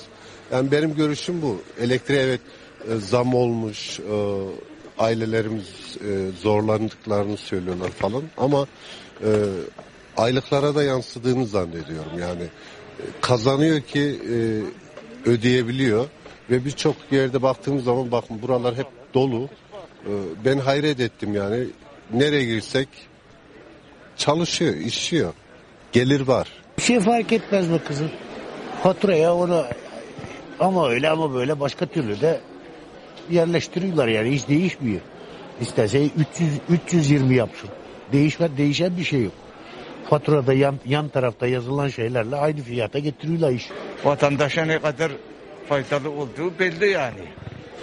Az olmaktan çok olması daha iyi her zaman için. Peki e, son faturanız ne kadar geldi? E, tasarruf yapıyor musunuz bu zamlardan sonra? 167 lira geldi son faturamız. Bu ay ne gelecek bilmiyorum. Tasarruf yapıyor musunuz? Gerektiği zaman kullanacaksın tasarruf diye bir şey yok yani. Gereksiz yere kullanmayız zaten. Biliyorsunuz 150 kilovata kadar olanlara yüzde 50 küsür e, zam yapılmıştı. Ee, 150 kilovattan üstüne yüzde 125 o e, tabi o barajı üste çekince doğal olarak bir etkisi olacaktır tabii ki. Radyo Radar yol açık devam ediyor. Efendim 91.8 Radyo Radar'da Yol Açık programına yeniden hepiniz hoş geldiniz. Sokağa döndük. Elektrik faturalarındaki indirimi sokağa sorduk. Sadece arada bir nokta dikkatimi çekti. Bizim arkadaşlar nasıl edip eğleyip bir gurbetçi buluyorlar işin içerisinde. çok pardon. Gurbetçi kardeşimiz de çok doğal bir açıklama yapmış. Demiş ki yani bak burada alışveriş var vesaire. Hani zam arttıysa fatura arttıysa gelir de ona göre artmıştır filan demiş. Ee, zannedersem biz bazı hepsi için söylemiyorum bazı gurbetçi kardeşlerimize sıkıntıda olduğumuzu ancak onlar bir gün ülkeye geldiğinde aa bunların hepsi ölmüş kimse kalmamış herkes bak dediği gün filan hissedecekler herhalde. Yani evet burada bir sıkıntı varmış diye. Ee, tablo şu İnsanlar yaşamaya devam ediyor ve etmek de zorunda. Alışveriş de devam ediyor ve etmek de zorunda. Ama e, tüketimlere bakarsanız, tüketim oranlarına, alışveriş oranlarına, çarşıdaki esnafın haline bir bakacak olursanız bu bahsettiğimiz hadiseyi daha iyi anlarsınız. Önceden gidip de X bir markadan alanlar şu an daha alt bir X markadan, diğerleri daha altından olmayan da işte ablamın söylediği gibi 3250 lira maaş alıyorum nasıl geçineceğim ben bununla diyor. Birileri bana açıklasın diyor. Birileri de bu halde kalıyor. Ama gurbetçi kardeşimiz, gurbetçi vatandaşımız ne hikmet ne hikmetse Türkiye'de yaşanabilecek her türlü ekonomik olumsuzlukların karşısında ya siz burada iyisiniz ve cennet vatanım demeyi tercih ediyor ve dediğim gibi gerçekten Türkiye bir gün cennet, cennet. tabii tabii. Türkiye ya onlar için tabii ki cennet ve gerçekten bir gün geldiklerinde aa millet ölmüş acından dediği gün filan inanacaklar herhalde. Yani yoksa bunun haricinde bir inanasıları yok. Ee, böyle bir tutkuyla bir bağlılık var. Ee, memleket sevgisini vatan sevgisine e, onlarla beraber biz de hem fikiriz onlar gurbette biz burada gurbetçi deyince hani e, bizim vatandaşımız değil değil onlar. Yani onlar bir öz ve öz bizim vatandaşlarımız kardeşlerimiz akrabalarımız amcamız dayımız halamız her neyse. Onlar biziz biz de onlarız aslında. Ama dışarıdan baktıkları uzaktan baktıkları hengameyle Türkiye'ye geldiklerinde ceplerindeki euro rahatlığıyla çıkan hengame birbirini çok tutmuyor. Hayat durmamış ben uzun zamandır çıkamıyordum Ee, yani radyo yayını olunca biliyorsun akşam erkenden İstanbul'dan bir arkadaşım geldi. Dün akşam onunla beraber dışarı çıktık. Ee, hayat devam ediyor mu? Ediyor evet. Mekanlarda insan var mı? Var. 30 liraya 40 liraya bir kahve içiyor mu insanlar? İçiyormuş yani dün baktım evet içiyorlarmış gördüm bizzat kendi gözlerimle gördüm ben de eşlik ettim. Var. Tabii tabii. Ee, onu da gördüm evet. Ee, dün şehir meydanına geldim Meriç'im. Ee, kardeşim de uzun zaman o da Kayseri'li aslında ama e, uzun zamandır Kayseri'de değildi. Ee, şöyle bir sahabe kentsel dönüşüm projesinin oradan başlayıp buralarda çok mazisi vardır. Ee, oradan tuttuk meydan. Meydanda incin top oynuyor. Koskoca Cumhuriyet Meydanımızda hani hazır yeri gelmişken söyleyeyim. Resmen incin top oynuyor. Yok. Adam yok. Nasıl yani? Yok. Otobüsler var. Araçlar var, geçiş yapanlar. Loş ışıkta bir kalemiz var, meydanımız var ama hepsi bu kadar. Bu bahsettiğimdeki saat 10. Ama aynı mantıkta Talas'a gidiyorsunuz. Örnek olarak veriyorum. Bir hareketlilik var. İyi ya da kötü. Kafeler, mekanlar, vırtlar zırtlar. Şehir e, kabuğuna çekilmiş durumda. Yani e, o da bana dün çok garip geldi. Meydanı yeniden o hali ben uzun zamandır akşam meydana da çıkmıyormuşum onu da fark ettim. Ama akşamın o saatinde meydanın meydan değil de sanki böyle yani arka mahallenin bağ kıvamında durması bana çok garip geldi. Çok çok ironik geldi. Yani açık hiçbir yer yok düşünsene meydanda benim. Tramvay durağı dışında açık bir yer yok. Yok. Yani ya insanlar da meydanda ta- nereye takılsınlar? Yok ki. Yok. İşte arka taraftan Bankalar Caddesi'ne dön. Yok. Kale yok. Yok abi yani medrese yok. Bir hayat emaresi gösterebilecek akşamın o saatinde hayatta kaldığını ifade edebilecek bir malzeme kalmamış. Düvenönü meydanı bile çok çok daha canlı en azından bir iki fırın mırın vesaire var. Bir hareketlilik var ama Cumhuriyet Meydanı için durum gerçekten tam bir vahim. Yani onu da yeri gelmişken söylemek isterim. Ben yani dünkü tablo e, düşünsene ya kış turizmi e, Erciyes'te turist getiriyoruz hep konuştuğumuz noktaya geliyoruz. Yani o kadar lanet bir şey ki gerçekten anlatmakta zorluk çekiyoruz. ya Yani şimdi Erciyes'e gelmiş turist sabah kaymış akşam ya bir şeyler yapsak demiş. Şehrin meydanı ya meydana hiç gitmedik bak burada demiş. Kapalı. Turist var.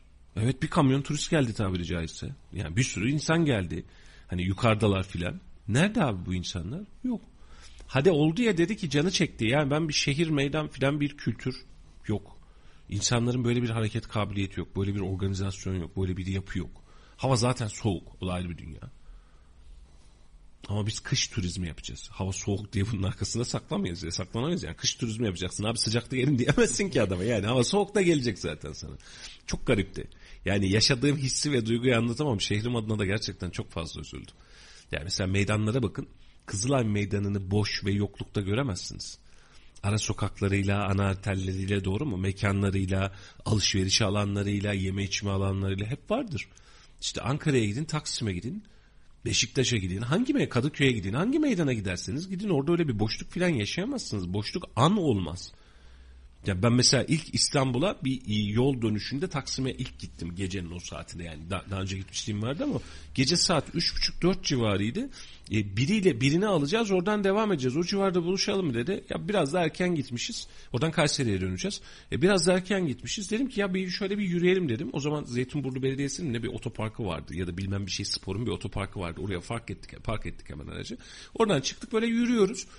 Abi insanlar canlı canlı. O gün hayret etmiştim. Saat dört, dört buçuk nasıl yani demiştim ve istiklalle, istiklalin istiklal olduğu zaman da ağzım ayrı kalmıştı. E şimdi biz geçtik gece 3'ü 4'ü de saat 10'da, saat 9'da, saat 8'de, 8.30'da. Mesai bitimi hengamesi bittikten sonra boşalan bir meydandan bahsediyoruz. Ya ki şöyle bir şey var. Geçtiğimiz hafta memleketimdeydim. Şimdi bir haftalık bir izin olunca tabii yetersiz kalıyor. Ailene vakit ayırmak zorundasın. Arkadaşlarına vakit ayırmak zorundasın. Akşam geceye kadar aileme vakit ayırıyordum. Gece ne yapacağız arkadaşlar? Diyorlar ki Melih gel. Ya nereye gidelim, nerede oturabiliriz düşüncesi hiç olmadı. Ya birinin evine gidelim orada oturalım diye de düşünmedik. 7-24 açık olan bir ka- kafe var. Gidiyorduk oraya sohbet muhabbet ediyorduk. Şimdi tek tük mekan olduğu için 7-24 açık olan hı hı. dolu da bir mekan. Sabahın saat 5'e 6'ya kadar oturuyor, oturuyorduk. Gelenler de var. E aynı şekilde canlılığı da öldürme. Birkaç tane mekan olsa Kayseri için kötü mü olur? Bizde Olmaz. çorbacılar var sabaha kadar açık. Gider çorba Aynen. içersin yani yapacağı Ya gerçekten garibiz. Ee, daha önce konuşmuştuk Melih hatırlıyorsun. Yani turist gelse Kayseri'de ne yapacak dediğimiz noktada tam olarak tam da bu noktadayız yani. Hani bir kültürel alan, bir sosyal alan, bir etkinlik alanı, e, bir, bir rahatlama alanı, bir alışveriş alanı ve bahsettiğimiz yer meydan. Şimdi meydanı geçtik. Hadi meydana çıktık. Ya ne yapalım? Sivas Caddesi yok ki. Yani öyle bir cadde kalmadı zaten. Esnaf da zaten bu anlamda sıkıntılı. Hadi en fazla foruma kadar giderken işte o balıkçılar, malıkçılar, hengame, tantana, gürültü belki arada bir şey çıkartıyorsun ki akşam saati, gece saati o da yok. E onun dışında e alan yok. E nereye gideceğiz? AVM onda kapanıyor. Nereye gideceğiz abi? Yani Talas dışında, Talas dışında memlekette alternatif şeyin yok. Çıkış alanın yok. Şimdi bahsettiğim bak dikkat edersen şehrin hep aynı tarafına gidiyoruz. Dönelim. Düvenönü, Düvenönü'nün oradan eski emniyet tarafına yok ki zaten. Bitti. Yani Düvenönü geçtiğin anda orada da hayat durdu. Doğru mu? Bitti. İstasyon caddesinde zaten öyle bir hengame hareketlik kalmadı. Şehir yaşamıyor. Yani bir gurbetçi arkadaşlarımıza da bunu anlatsın lütfen. Şehir yaşamıyor. Yani o bak ne kadar kalabalık abi adam işe gidiyor geliyor. Yani derdimiz bu. Okula gidiyor geliyor. İşte alış altın alacak, altın bozduracak, bankadan para yatıracak, para çekecek, gözlükçüsü orada vesaire. Tamam bir, bir hareketlik var. Ama dönün ve esnafa bir tane sorun. Yani işler nasıl değil? İşler nasıl gidiyor? Satışlar nasıl? Düştü mü arttı mı diye bir tane sorun. Hatta biz bugün itibariyle arkadaşlardan rica edelim. Çarşı esnafına bir sorsunlar işler nasıl, satışlar nasıl, arttı mı, düştü mü diye hakkaniyetle bir sorsunlar. Biz de cevabını almış olalım. Ee, ama akşam saatine geldik. Ee, akşam saatine geldiğimiz zaman da e, Kayseri üzerinde söylüyorum. İstanbul'da yaşıyor, İzmir yaşıyor, Bursa yaşıyor. Nere dersen yaşıyor ya. Yani Niğde yaşıyor yani. Düşünsene hani Niğde yaşıyor şurada ağzının dibinde Niğde yaşıyor. Sivas'ı bilmiyorum uzundur gitmiyorum akşam. Ee, ama bu alanlar yaşıyor. Ama biz geldiğimiz noktada nefes almıyormuşuz. Ve ben gençlerimize de üzüldüm. Yani bilmem bir şey markası dört tane kafenin e, dört tane yani ben oturduğum yerde bile böyle bir rahatsız oldum. Yani yani bu kafelerin içerisinde bu çocukları hapsetmeye çalışmak hapsetmek. Başka bunun insanlara alternatif sunmamak sosyal kültürel başka hiçbir alan sunmamak da bu memleket için bence çok büyük bir ayıp. Çok büyük bir ayıp. Yani e, ya, ya nereye gide tamam kafeler var. Ya ne yaparız? İşte e, bir şey yeriz bir şey içeriz. Başka bu kadar bitti. Bir şey yeriz bir şey içeriz. Nokta. Ve bunu yaparken de mekanlar belli, kafeler belli, markalar belli. Üzücü. Şehrim adına, şehrimin turizm adına, şehrimin gençliği adına uzun zamandır çıkmadığım akşamında, dün kış akşamında çıktım ve gerçekten üzüldüm. Yani bir turizm şehri filan da değilmişiz biz yani onu söyleyeyim. Erciyes'te vardır bir turizm ama aşağıda hiçbir alt yok. Bu da bizim memleketin ayıbı. Yani ondan sonra turizm işte değerler Erciyes'in karı, Kayseri'nin karı filan e, deme hengamemizin de çok bir anlamı yok. Var mı Hüseyin senin bildiğin öyle bir hani şehirde bir hayatın canlılığın aktığı bir yer? Yok değil mi? Yani ben, ben bir şey kaçırmıyorum arada. Yok yok. Yok. Aynı şekilde. Erciyes Nevşehir'in özel bir Nevşehirli olarak Rasim Arı taklidi yaptı o da. Evet Erciyes Nevşehir'in e, Kapadokya'da bizim. Yani o, o anlamda rahatız. Değerli dostlar güzel bir yayında artık sona geldik. Toparlayalım. E, biraz oradan biraz buradan sürçülisan ettiysek affola hakkınızı helal edin. E, bildiğimizi bilmekte olduğumuzu anladığımızı anlatmaya çalışıyoruz. Yanlışımız yoktur diye bir iddiamız yok. Mutlaka ki vardır. İnsanız biz. E, vasfıyla böyle mükemmel insanlar değiliz. Sadece insanız. E, ama aklımızın erdiğini, dilimizin döndüğünü şehrim adına, ülkem adına, ülkemiz adına konuşmaya, anlatmaya devam ediyoruz. Bugün de aynısını yaptık. Yarın yine aynı saatte buradayız. Meri kardeşimi uyandıracağız, çıkacağız, geleceğiz. O soracak, biz cevaplayacağız. Tatlı tatlı e, güzel bir keyif olacak. Benden bu kadar. Melih de veda etsin. Kendinize iyi bakın. Yarın aynı saatte görüşmek üzere. Güzel bir yayın oldu. Bize destek verdiğiniz için, mesajlarınızla bize katkıda bulunduğunuz için teşekkür ederiz. Hafta içi her gün 7 ile 9 arasında Yol Açık programında sizlerle birlikteyiz. Yarın aynı saatte görüşünceye dek hoşçakalın. Radyo Radar yol açık sona erdi.